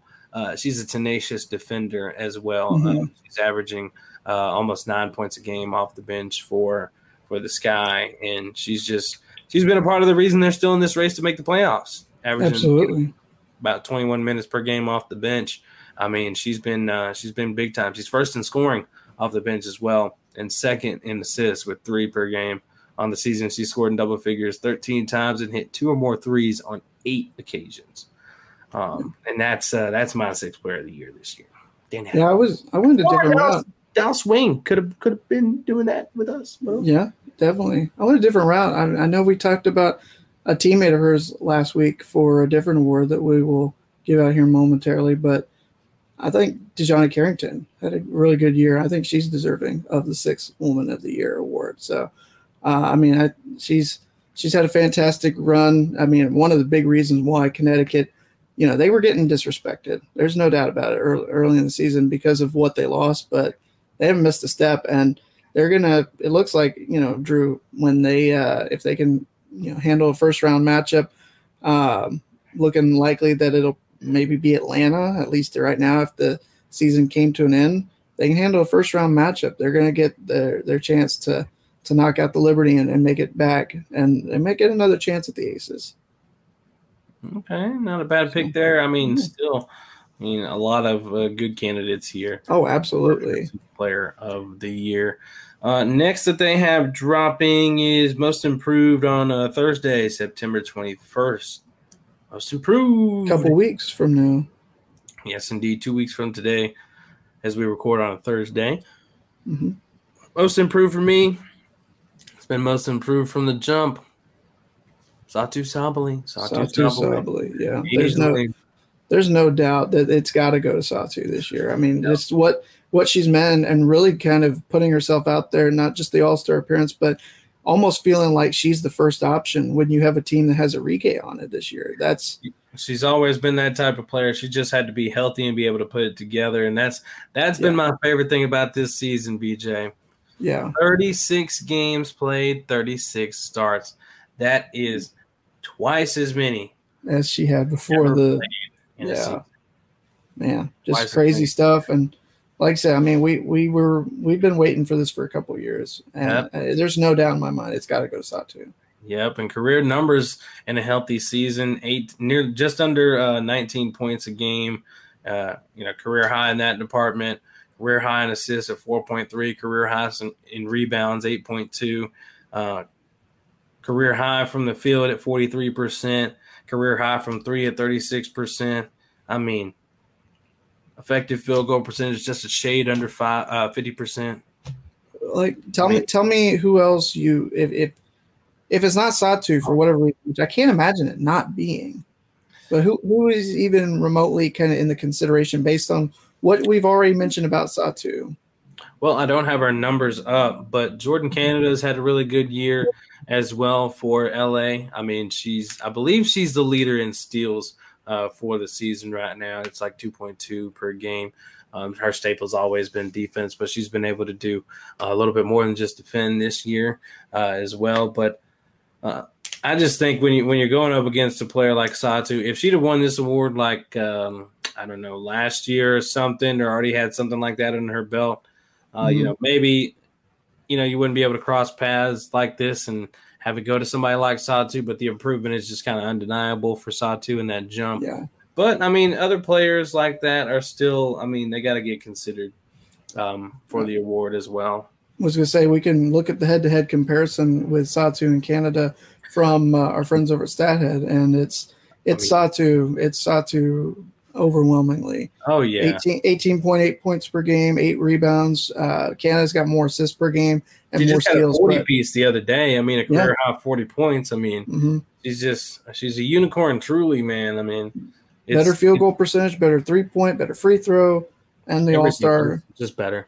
She's Just she's got to be yeah, she's got to be the, the one that gets it. But- We'll give credit to Canada on her season. She's had a really Absolutely. good season now, but Absolutely. Satou's just had an undeniably good season. I mean, I'm there's one spot left for her on the first team, and I'm thinking about putting her there. I mean, I wouldn't that- blame you. how good of the season. I mean, she's she's an All WNBA player this year. There's no doubt about it. Yeah. Just debating on whether I want to put not a single guard in this first team, but not like it matters. I mean, it's just No, it really, it really doesn't.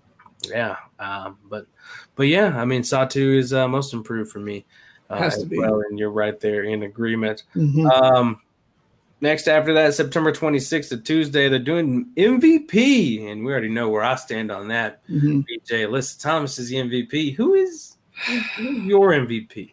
Yeah, I mean, you made a great argument last week for Alyssa Thomas, and I was going to give her this award until what I saw Breanna Stewart do on Tuesday against the Wings. I think, Oh, okay. Yeah, yeah, Breanna Okay. Stewart. Breanna Stewart's little record, MVP. huh? A little record points in the season. You know what? No, it's not just Again, because of that. It's Okay. not just because she scored the most points. I just look at the, what she's been able to do. She didn't get it last year, and she had another great year. Just every time out, Drew. I, you know, she's the best basketball player on the court. Alyssa Thomas has had a fantastic year. I'm not denying that. I hope she wins the award because Stewie's got one, and it would be it would be better for Alyssa Thomas and better for the sport if if they give it to her this year. But to me personally, there's nobody better. There's no more valuable player to have out on the court this year or, or many years when she's been healthy and out on the court than Breanna Stewart. Ooh, okay. Hey, no A'ja love here. All right. All right. Okay. But she had a great year last year. I, I, Girl. I, I, I told you last year that she she deserved it, and she does. Right. But Stewie, I mean, it just she she continues to just continues to improve. It seems every year. You see the boat I've been for been in for years, having to do these votes, man. It's been it's been a stressful time. It's so time tough. to It pick is through tough. it. But hey, I made the correct MVP vote every single year that I had them. And I, I I bet you I bet you're going to get it again this year Man, if oh, I'm wait. being honest. But go, don't let me go back and get my you know percentage numbers like what I got right in the end. It's- Don't me get the numbers. I got receipts too, just like Dion said. I got keep the receipt. let's let's not talk about Dion, man. I'm still scored from last year. Ah, Uh, it's all, all bad. jokes, all jokes. He's he's doing a great job. He's doing a fantastic job. Next on the list of awards, Monday, October 2nd, Rookie of the Year. Okay. That's the one that didn't change for me, BJ. It's Aliyah Boston. It's always been Aliyah Boston. She was an all star. There's she might be all WNBA. Who knows? Uh, she, she's very close. If she's not, I don't know how. But yeah, this this is this is probably one of the easiest we've had all night, Drew. Um, it, Yeah. It's it's got to be Aliyah Boston that Aliyah Boston. is your rookie of the year. I'm surprised they're doing MVP before the rookie of the year, the defensive player of the year. I know the order just doesn't make sense. It and I think the. NBA does that type of stuff too. It's just I don't know. I don't know. Crazy. Uh, defensive player of the year is the last one. I believe Mhm. we haven't hashed out yet. Yeah, Yeah. last one and, have. and this one's pretty easy. I mean, I mean, we could say it on three at the same time if okay, you want. All right, One, one, two, two, three, A'ja. A'ja Wilson. Yeah, Okay. All right, back to There's back. no- player of the years for A'ja. Yeah. Man, oh man, T, two DPOYs and two MVPs already. That's all time. that's a pretty See, star-studded. people- you know what? This I'm gonna feel better about this now because I when we made the W twenty five list and we had that panel of voters Mm-hmm. Yeah, vote well, on last that, year, was on that one. Uh, Mhm. no, it was two years ago. Oh, that's right. Um, I put her in. She had only I think she only had the one MVP and they didn't win a championship or anything yet. I Yeah. put her in there prematurely a little bit. I was like how uh how they had put Shaq in. I think it was the uh the top fifty all time players or something Yeah, back when they uh, did him when he was in Orlando a little early Mhm. before he got going. That was what I was doing there. And look at this, and look at this, and and if she wins the MVP, I mean, she's the best defend, defensive player this year. She'll do the she'll do the back to back season both. When was the last time that was done? MVP and defensive player back to back. Uh, we'd have we have to go do some. MVP award, bro. Three That- MVPs, two defensive player of the years. That's a, I think she's already equaled. She would she would equal Sheryl Swoopes' total already. Yeah. I think. I don't know. That- I think that's right. Yeah, sure. I think Sheryl was three and two. Yeah. I gotta I gotta do some digging. That might be our stat of the episode when we get our first stat of the episode in season four. If that does if that does happen, at least, Drew. I mean, in the very least, she's coming away with defense player of the year. Hard. She has I to. mean, yeah. yeah.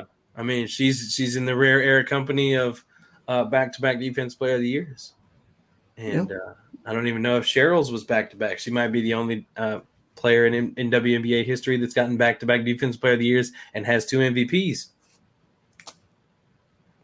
I think there's only there's only two former MVPs that have multiple Defense Player of the Year awards.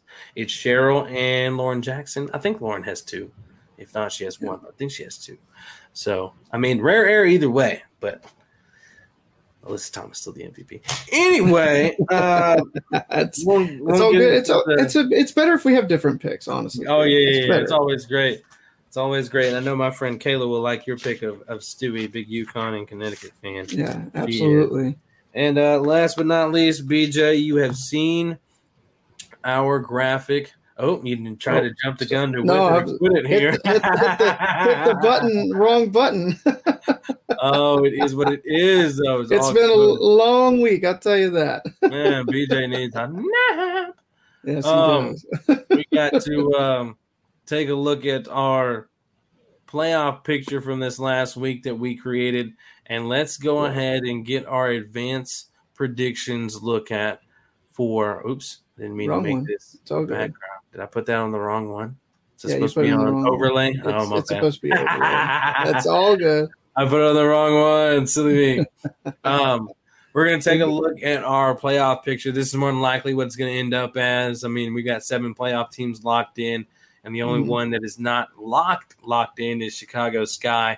It's Chicago and LA battling for that final spot. Mhm. It will more more than likely shake out like this, whether it's Chicago or um, LA over there in that spot versus the Aces. Yeah, and, and everything that we predicted last week is not necessarily too far out of the realm. Like, I mean, I think it was the Sparks losing to the Storm, which I didn't predict, but I mean, that ends up helping the Sky out because now they are tied with what two games remaining. And I mean, it's definitely one of those that's going to be earned, not given.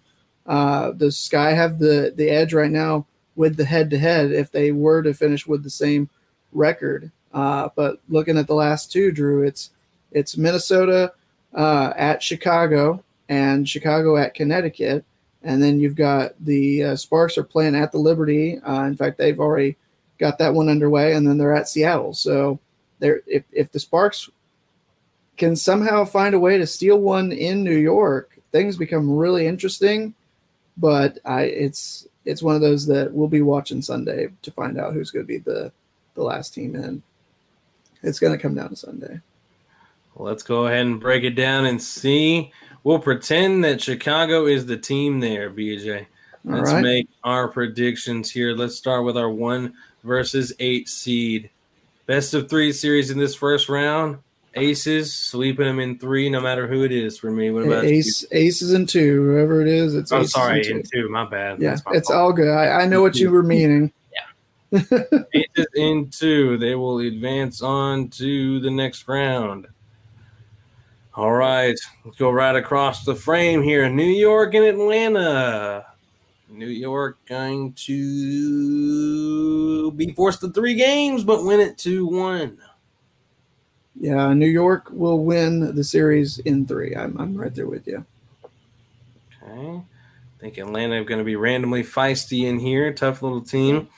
All right, back down to the left corner. It's getting it's getting in a little personal, BJ. Dallas Wings versus Minnesota Lynx in a best of three. Wings in two. Wings Mm. in two. Wing sweep. Wings in two, a sweep. Oh, okay, BJ. They they defend the home court and they don't need to go to Minnesota for that third game. Oh, okay. Yeah. Beach, I had it up earlier. Hold on. I want to pull it back up. the, the Wings are one of the few teams that are uh, above 500 at home that are coming into the playoffs. Well, there are, I believe, six teams.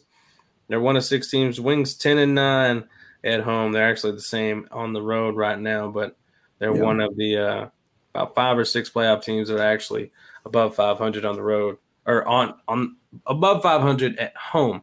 Minnesota is not that way. But one thing that uh, maybe should have mentioned that might have swayed your thinking, BJ, is that Minnesota 10 and 8 on the road, better on the road. I was just say I'm I still think they they get away. I, I think that I mean, just remember what it was not too long ago that the Wings went in and won in, in Minnesota, but lost at home and and failed to defend the home court, if I'm not mistaken, against Minnesota. Fair so enough. I don't think they let that happen again. I think this bad boy goes three though, BJ. That's Wings get fine. their first playoff series victory and win 2 1 over the Minnesota Lynx in a and, thrilling third game. And I'll take that at the end of the day, even if it's, you know, as long as they win the series. Right. I just, I, I'm hoping that they can defend the home court and not have to go to a third and decisive game on the road. Right. I think they would be in a pickle. Um, on the other side, right across the way, Connecticut Sun, healthy Washington Mystics. Woo, mm. tough one, BJ. It is going to be tough. It's going three no matter what, Drew. And it is. Oh, you wanting to pull the upset this pick is a here? rematch from the 2019 WNBA Finals. That's right. Oh man, Alyssa Thomas, the MVP, versus former two-time MVP Elena Delle Donne and company. I know you want to pull Does it, man. Stay chalky. I know you want to pull it, Drew. Uh, Say pull. Oh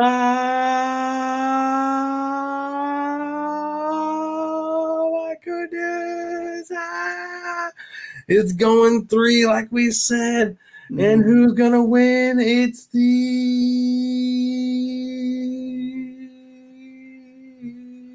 Connecticut Sun in it's, three. It's, it's, the Connecticut Sun. Oh, so nervous. I wanted to pull the trigger, but I was like, no way I do that to AT in the MVP season. No way they go out first round. Man, I mean, it's it's going to be a dogfight though, all the way to the bitter end for Washington. I, I know you wanted to pull it, yeah. Drew, because you said Washington was a was a dark horse at the preseason to make it to the to the finals. I know you wanted uh, to do it. Back across the way, BJ Aces Wings in the semifinals. Wings, after not being above 500 in the previous season, may or may not finish above 500 in this season, find themselves in the semifinals. Three victories away from playing for WNBA championship. Aces and four. Yeah, I agree. Exact same. I'm sorry. Aces I, in four, three, one victory for the Aces. Their wings do squeeze one out.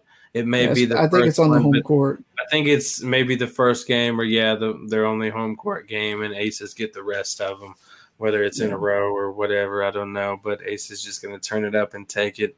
Unexperienced oh, yeah. Dallas Wings team gets their first playoff series win, but can't get past the defending it's it's okay. You want a little bit of growth every year. This is growth. This is perfect. Ace is moving on. And on the other side, BJ, New York Liberty versus Connecticut Sun. Mm. Two versus the three. Ooh. It's your turn to go first since you made me go first on the last one. I went first just a second ago. I said aces and four. Well, that was easy though.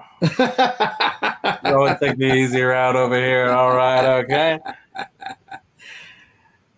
You know that revenge is going to be well on the mind of the New York Liberty. The series will go all five games, but we're going to get the matchup that we were wanting preseason. I've got the Aces and the Liberty matching up with. New York over Connecticut in five. But AT and company in Connecticut are not going to make it easy. Jonquel is going to defeat her former team to get back to the finals for the second year in a row. Ooh, man, oh man, I'm right there with you. The exact same amount of games. Hate to do it to AT and company and Connecticut fans. They don't get to touch the finals again. It, may, it might have just ended in heartbreak if they did, just because of they them being undermanned. So it's good the way it ends for them there in the semifinals in five to New York. Then the powerhouse matchup in the championship, BJ.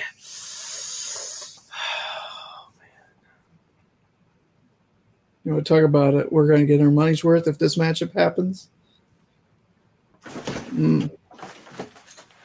I'm going with A'ja Wilson and the Las Vegas Aces in five games in five games. Let it flow. back to back for the first time since 2001, 2002 when the Sparks did it. oh, yes, hurry. I I did not know what he was doing for a second there. He he stormed off like he was about to leave the set or something. I didn't even say anything. And gets Candace Parker another ring, whether she plays or not. I don't think she will. Man, this is this is the best. And it feels like this is the best chance for a champion to go back to back.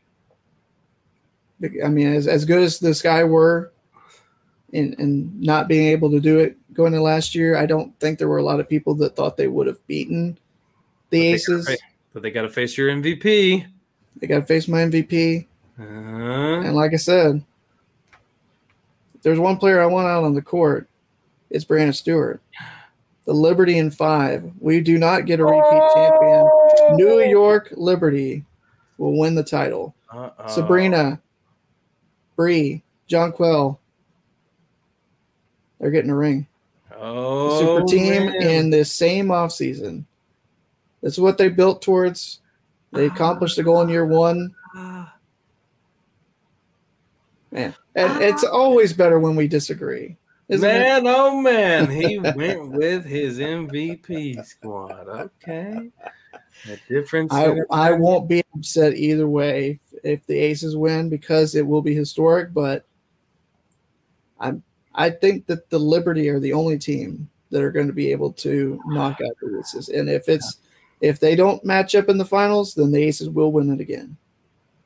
For whatever reason, if the Liberty get knocked out before the finals, it'll be a back to back. Hey, At champions, love the text. I'm gonna I'm gonna be looking forward to these playoffs, and absolutely. Look at it that. was a very chalky way to get there, and that's Well, it's it's not. Is it not? Yeah, I, I have a problem with it being called chalk though because the, these teams have earned it, Drew. These are the two best teams in the league. This is what everybody wants, right? oh, in question. I mean, it's still actually up for grabs for the number one seed. Mm-hmm. if things flip flop and New York is versus Chicago and Aces are versus who was that? it was uh, uh, Atlanta. yeah, Atlanta. Aces versus Atlanta. Does it end up the same way? Do the same It, teams yeah, meet it, in it the finals? It, it don't matter. It's New York versus New, Dallas won't New York beats? Dallas, and the Aces beat Connecticut. It's still Aces it's they're Connecticut. Okay. predestined. Whatever, as long as they're, they're one and two, they're going to match up. However, it's one and two. The only thing that's different is that if the Liberty get the one seed, that fa- game five would be in New York as opposed to in Vegas. I've got with Vegas being the one, New York will go on the road and win that fifth and decisive game. Mm. And I know they can do it. Whoa. All right. It's going to be fun. It's going to be interesting. Going to be some tightly contested battles in these playoffs. That is for sure. It's going to be fun, BJ. It will be. And uh, you know what else is Speaking fun? of fun, Not fun, a little gamey game, a little game go with it, quit it, baby. yeah, we don't Last have to worry about three. we don't have to worry about hitting the button a little too soon this time around, Drew. I've got five questions for my man over there to the left of your screen. He's to my right. He's over here. That's But- me.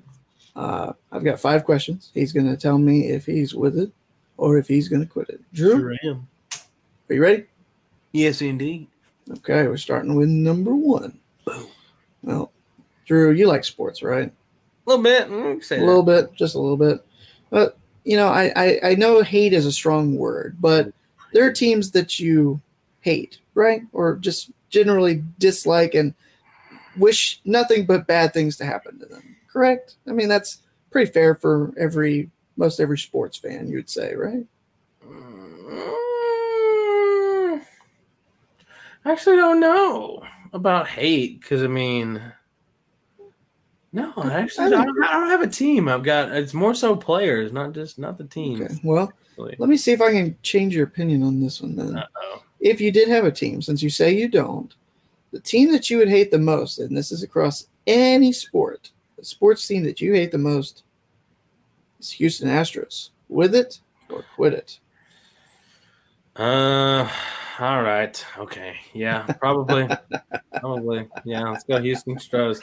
They just had far too much success for my liking. And, you know, it are, at the mercy at that at our misfortune. You know, we got to two World Series before they did. We lost them both, and they got to. Um, we're not even going to talk about it. Okay, yeah, yep, with it. I figured as much. All right, I thought I might be able to get you. Banging trash cans over here. We don't need that to get our chips.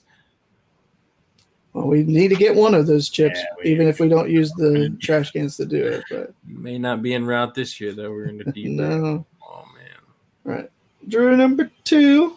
two. This is very simple. Oh, dad jokes, with it or quit it. With Those it. ones that are grown worthy, they make you slap your knee.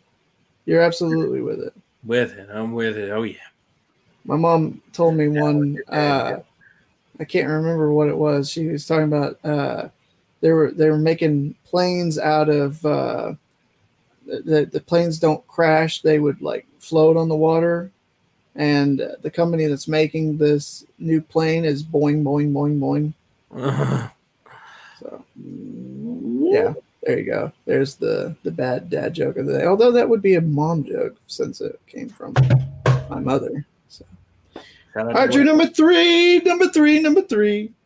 We are back to NFL season starting up tonight, but I don't think I've asked you this before, Drew. But probably not.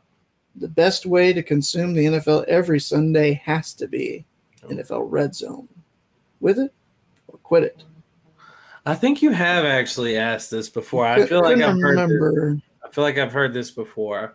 And the answer is again, quit it if it's been asked before. Okay. I believe it has because I don't actually consume it like that. I can I consume it through some uh, some very website uh, and um, always have a good time watching it that way. So uh, I don't utilize Red Zone. I was about to say, but you if you utilize, you can still utilize Red Zone in the same way. I would think. I mean, if you, you gotta gonna give me your password and stuff to utilize Red, Red Zone and stuff, I can't even what? use my parents' my mom's YouTube TV down here because of the they do the home location. Oh, that's so stupid. It worked when I was in state, but not out. Yeah, it just just dumb. Stop this crap. They Stop do that it. for the. Uh, the does it does it matter? They do that matter? for the applications and things too. I used to have somebody else's Hulu, and they, they that home location thing. Does it matter? I mean, it, uh, it's you're part of the family. Yeah, it's not your business who you share it with. It's exactly. not your business. Yeah. as long as you're getting money, I, I, don't know. Just that's that's another rant for another day. But I'm acquitted on that one. The streak of wit is now Number four. Number four. Well, Drew, today is National Beer Lovers Day, and oh, in honor of that, Drew, you got me. You're sending me a case of beer, BJ? I, well, no, I'm not. I'm not sending you one, but I was gonna say you're gonna indulge in one to wind down the rest of the night after the show. With it or quit it? I'm gonna say quit it because I don't have any. Oh, okay. Would you, if you had one though? Yes, and I would do it just because you told me that it was that day. I mean, well, I might, I might even. I still got some stuff that I have to do, but I might have one as well. Anybody listen right now? Y'all want to? Y'all want to send me? Go to go to our go to my Twitter. I've got a little tip thingy right there. You can use that. send me send me twenty bucks. I'll order DoorDash and bring some cold beer to my door tonight. You can see if they'll they'll deliver it to you from the the driving range as well. Maybe. Man, save that for the. No, I can't. I can't bring it on. Can't bring any outside drinks. We'll get in trouble. I know. I know. I know. All right. Last but not least, Drew. The last one of the season. The last. That's one the last one oh. of the season. Ah! And it's going to be very important that you make the right choice here. Uh oh. Drew number five. The number 11 Texas Longhorns going to go into Tuscaloosa and take down the number three Alabama Crimson Tides come come Saturday night. They will pull the upset.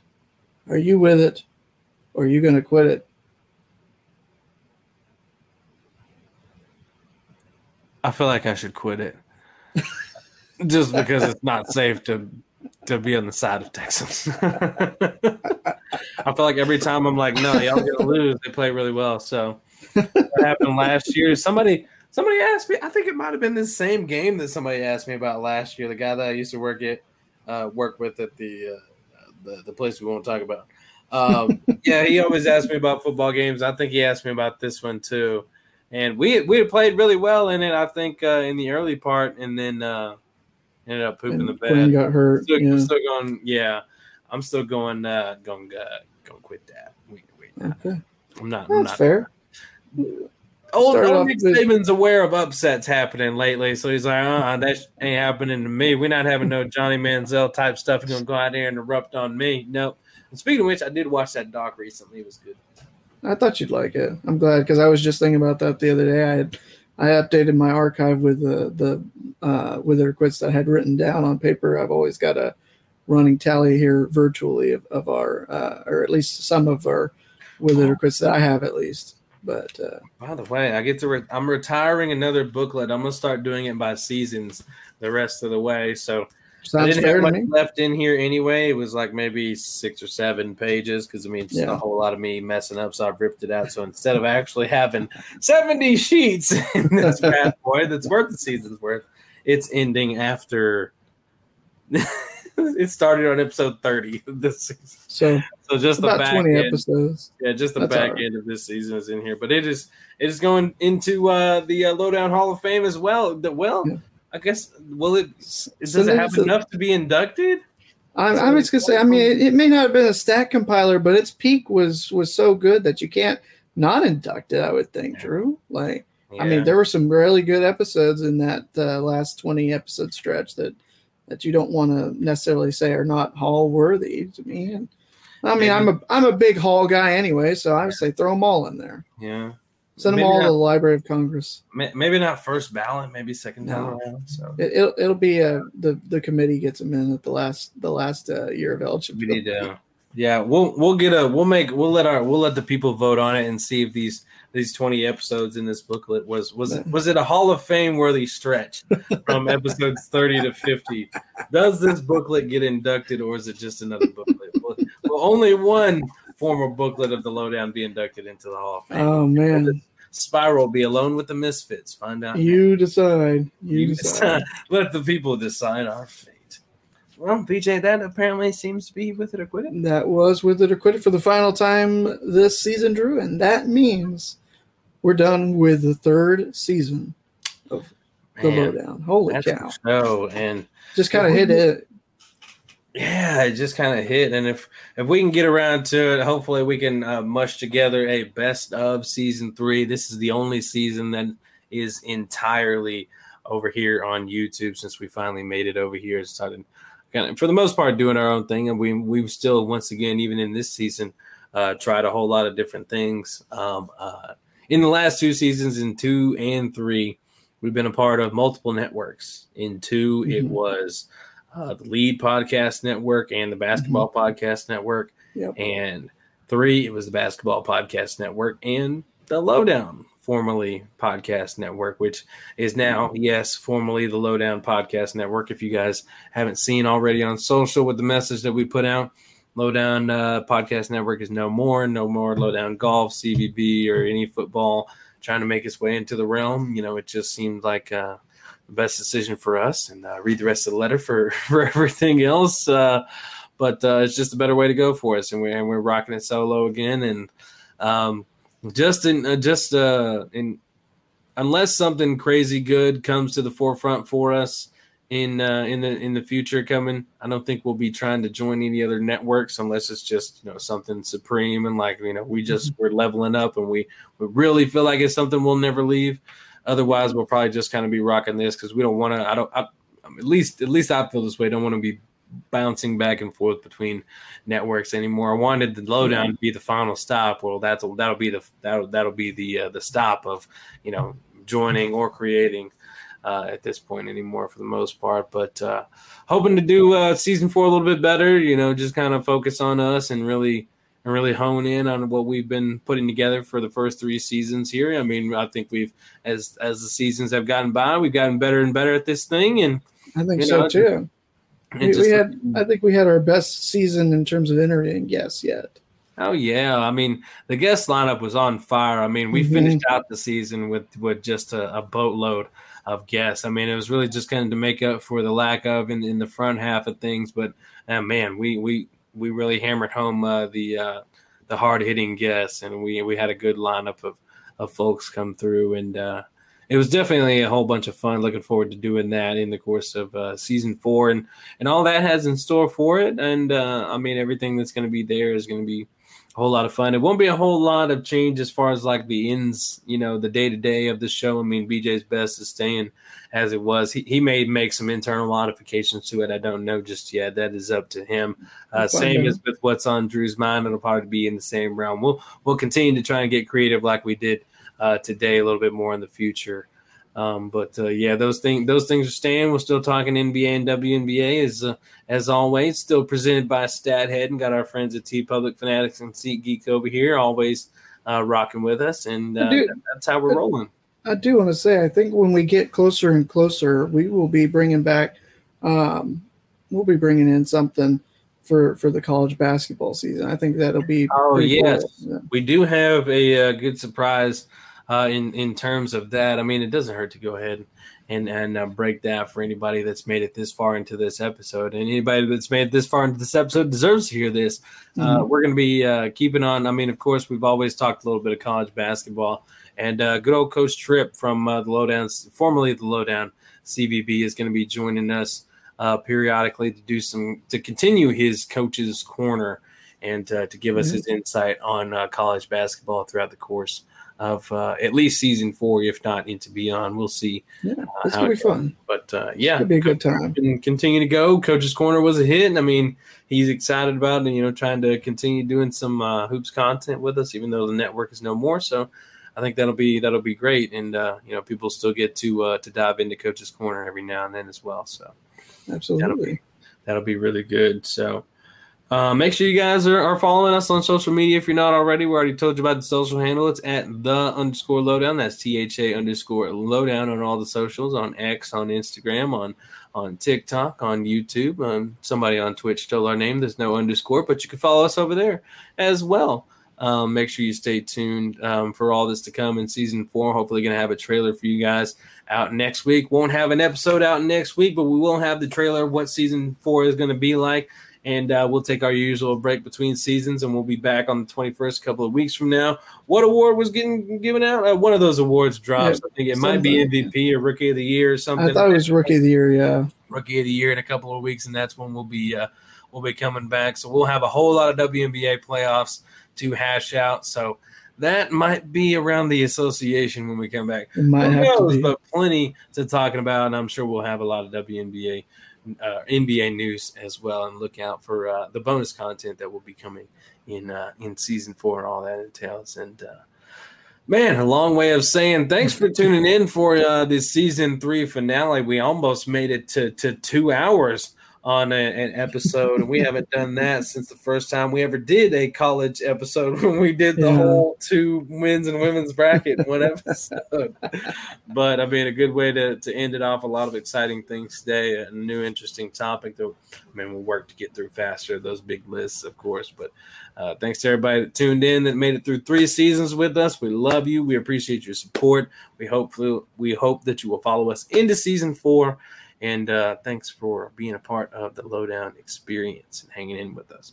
This has been another episode and another season as season three concludes, another edition of the Lowdown Sports Show. We'll see you again for season four of the Lowdown.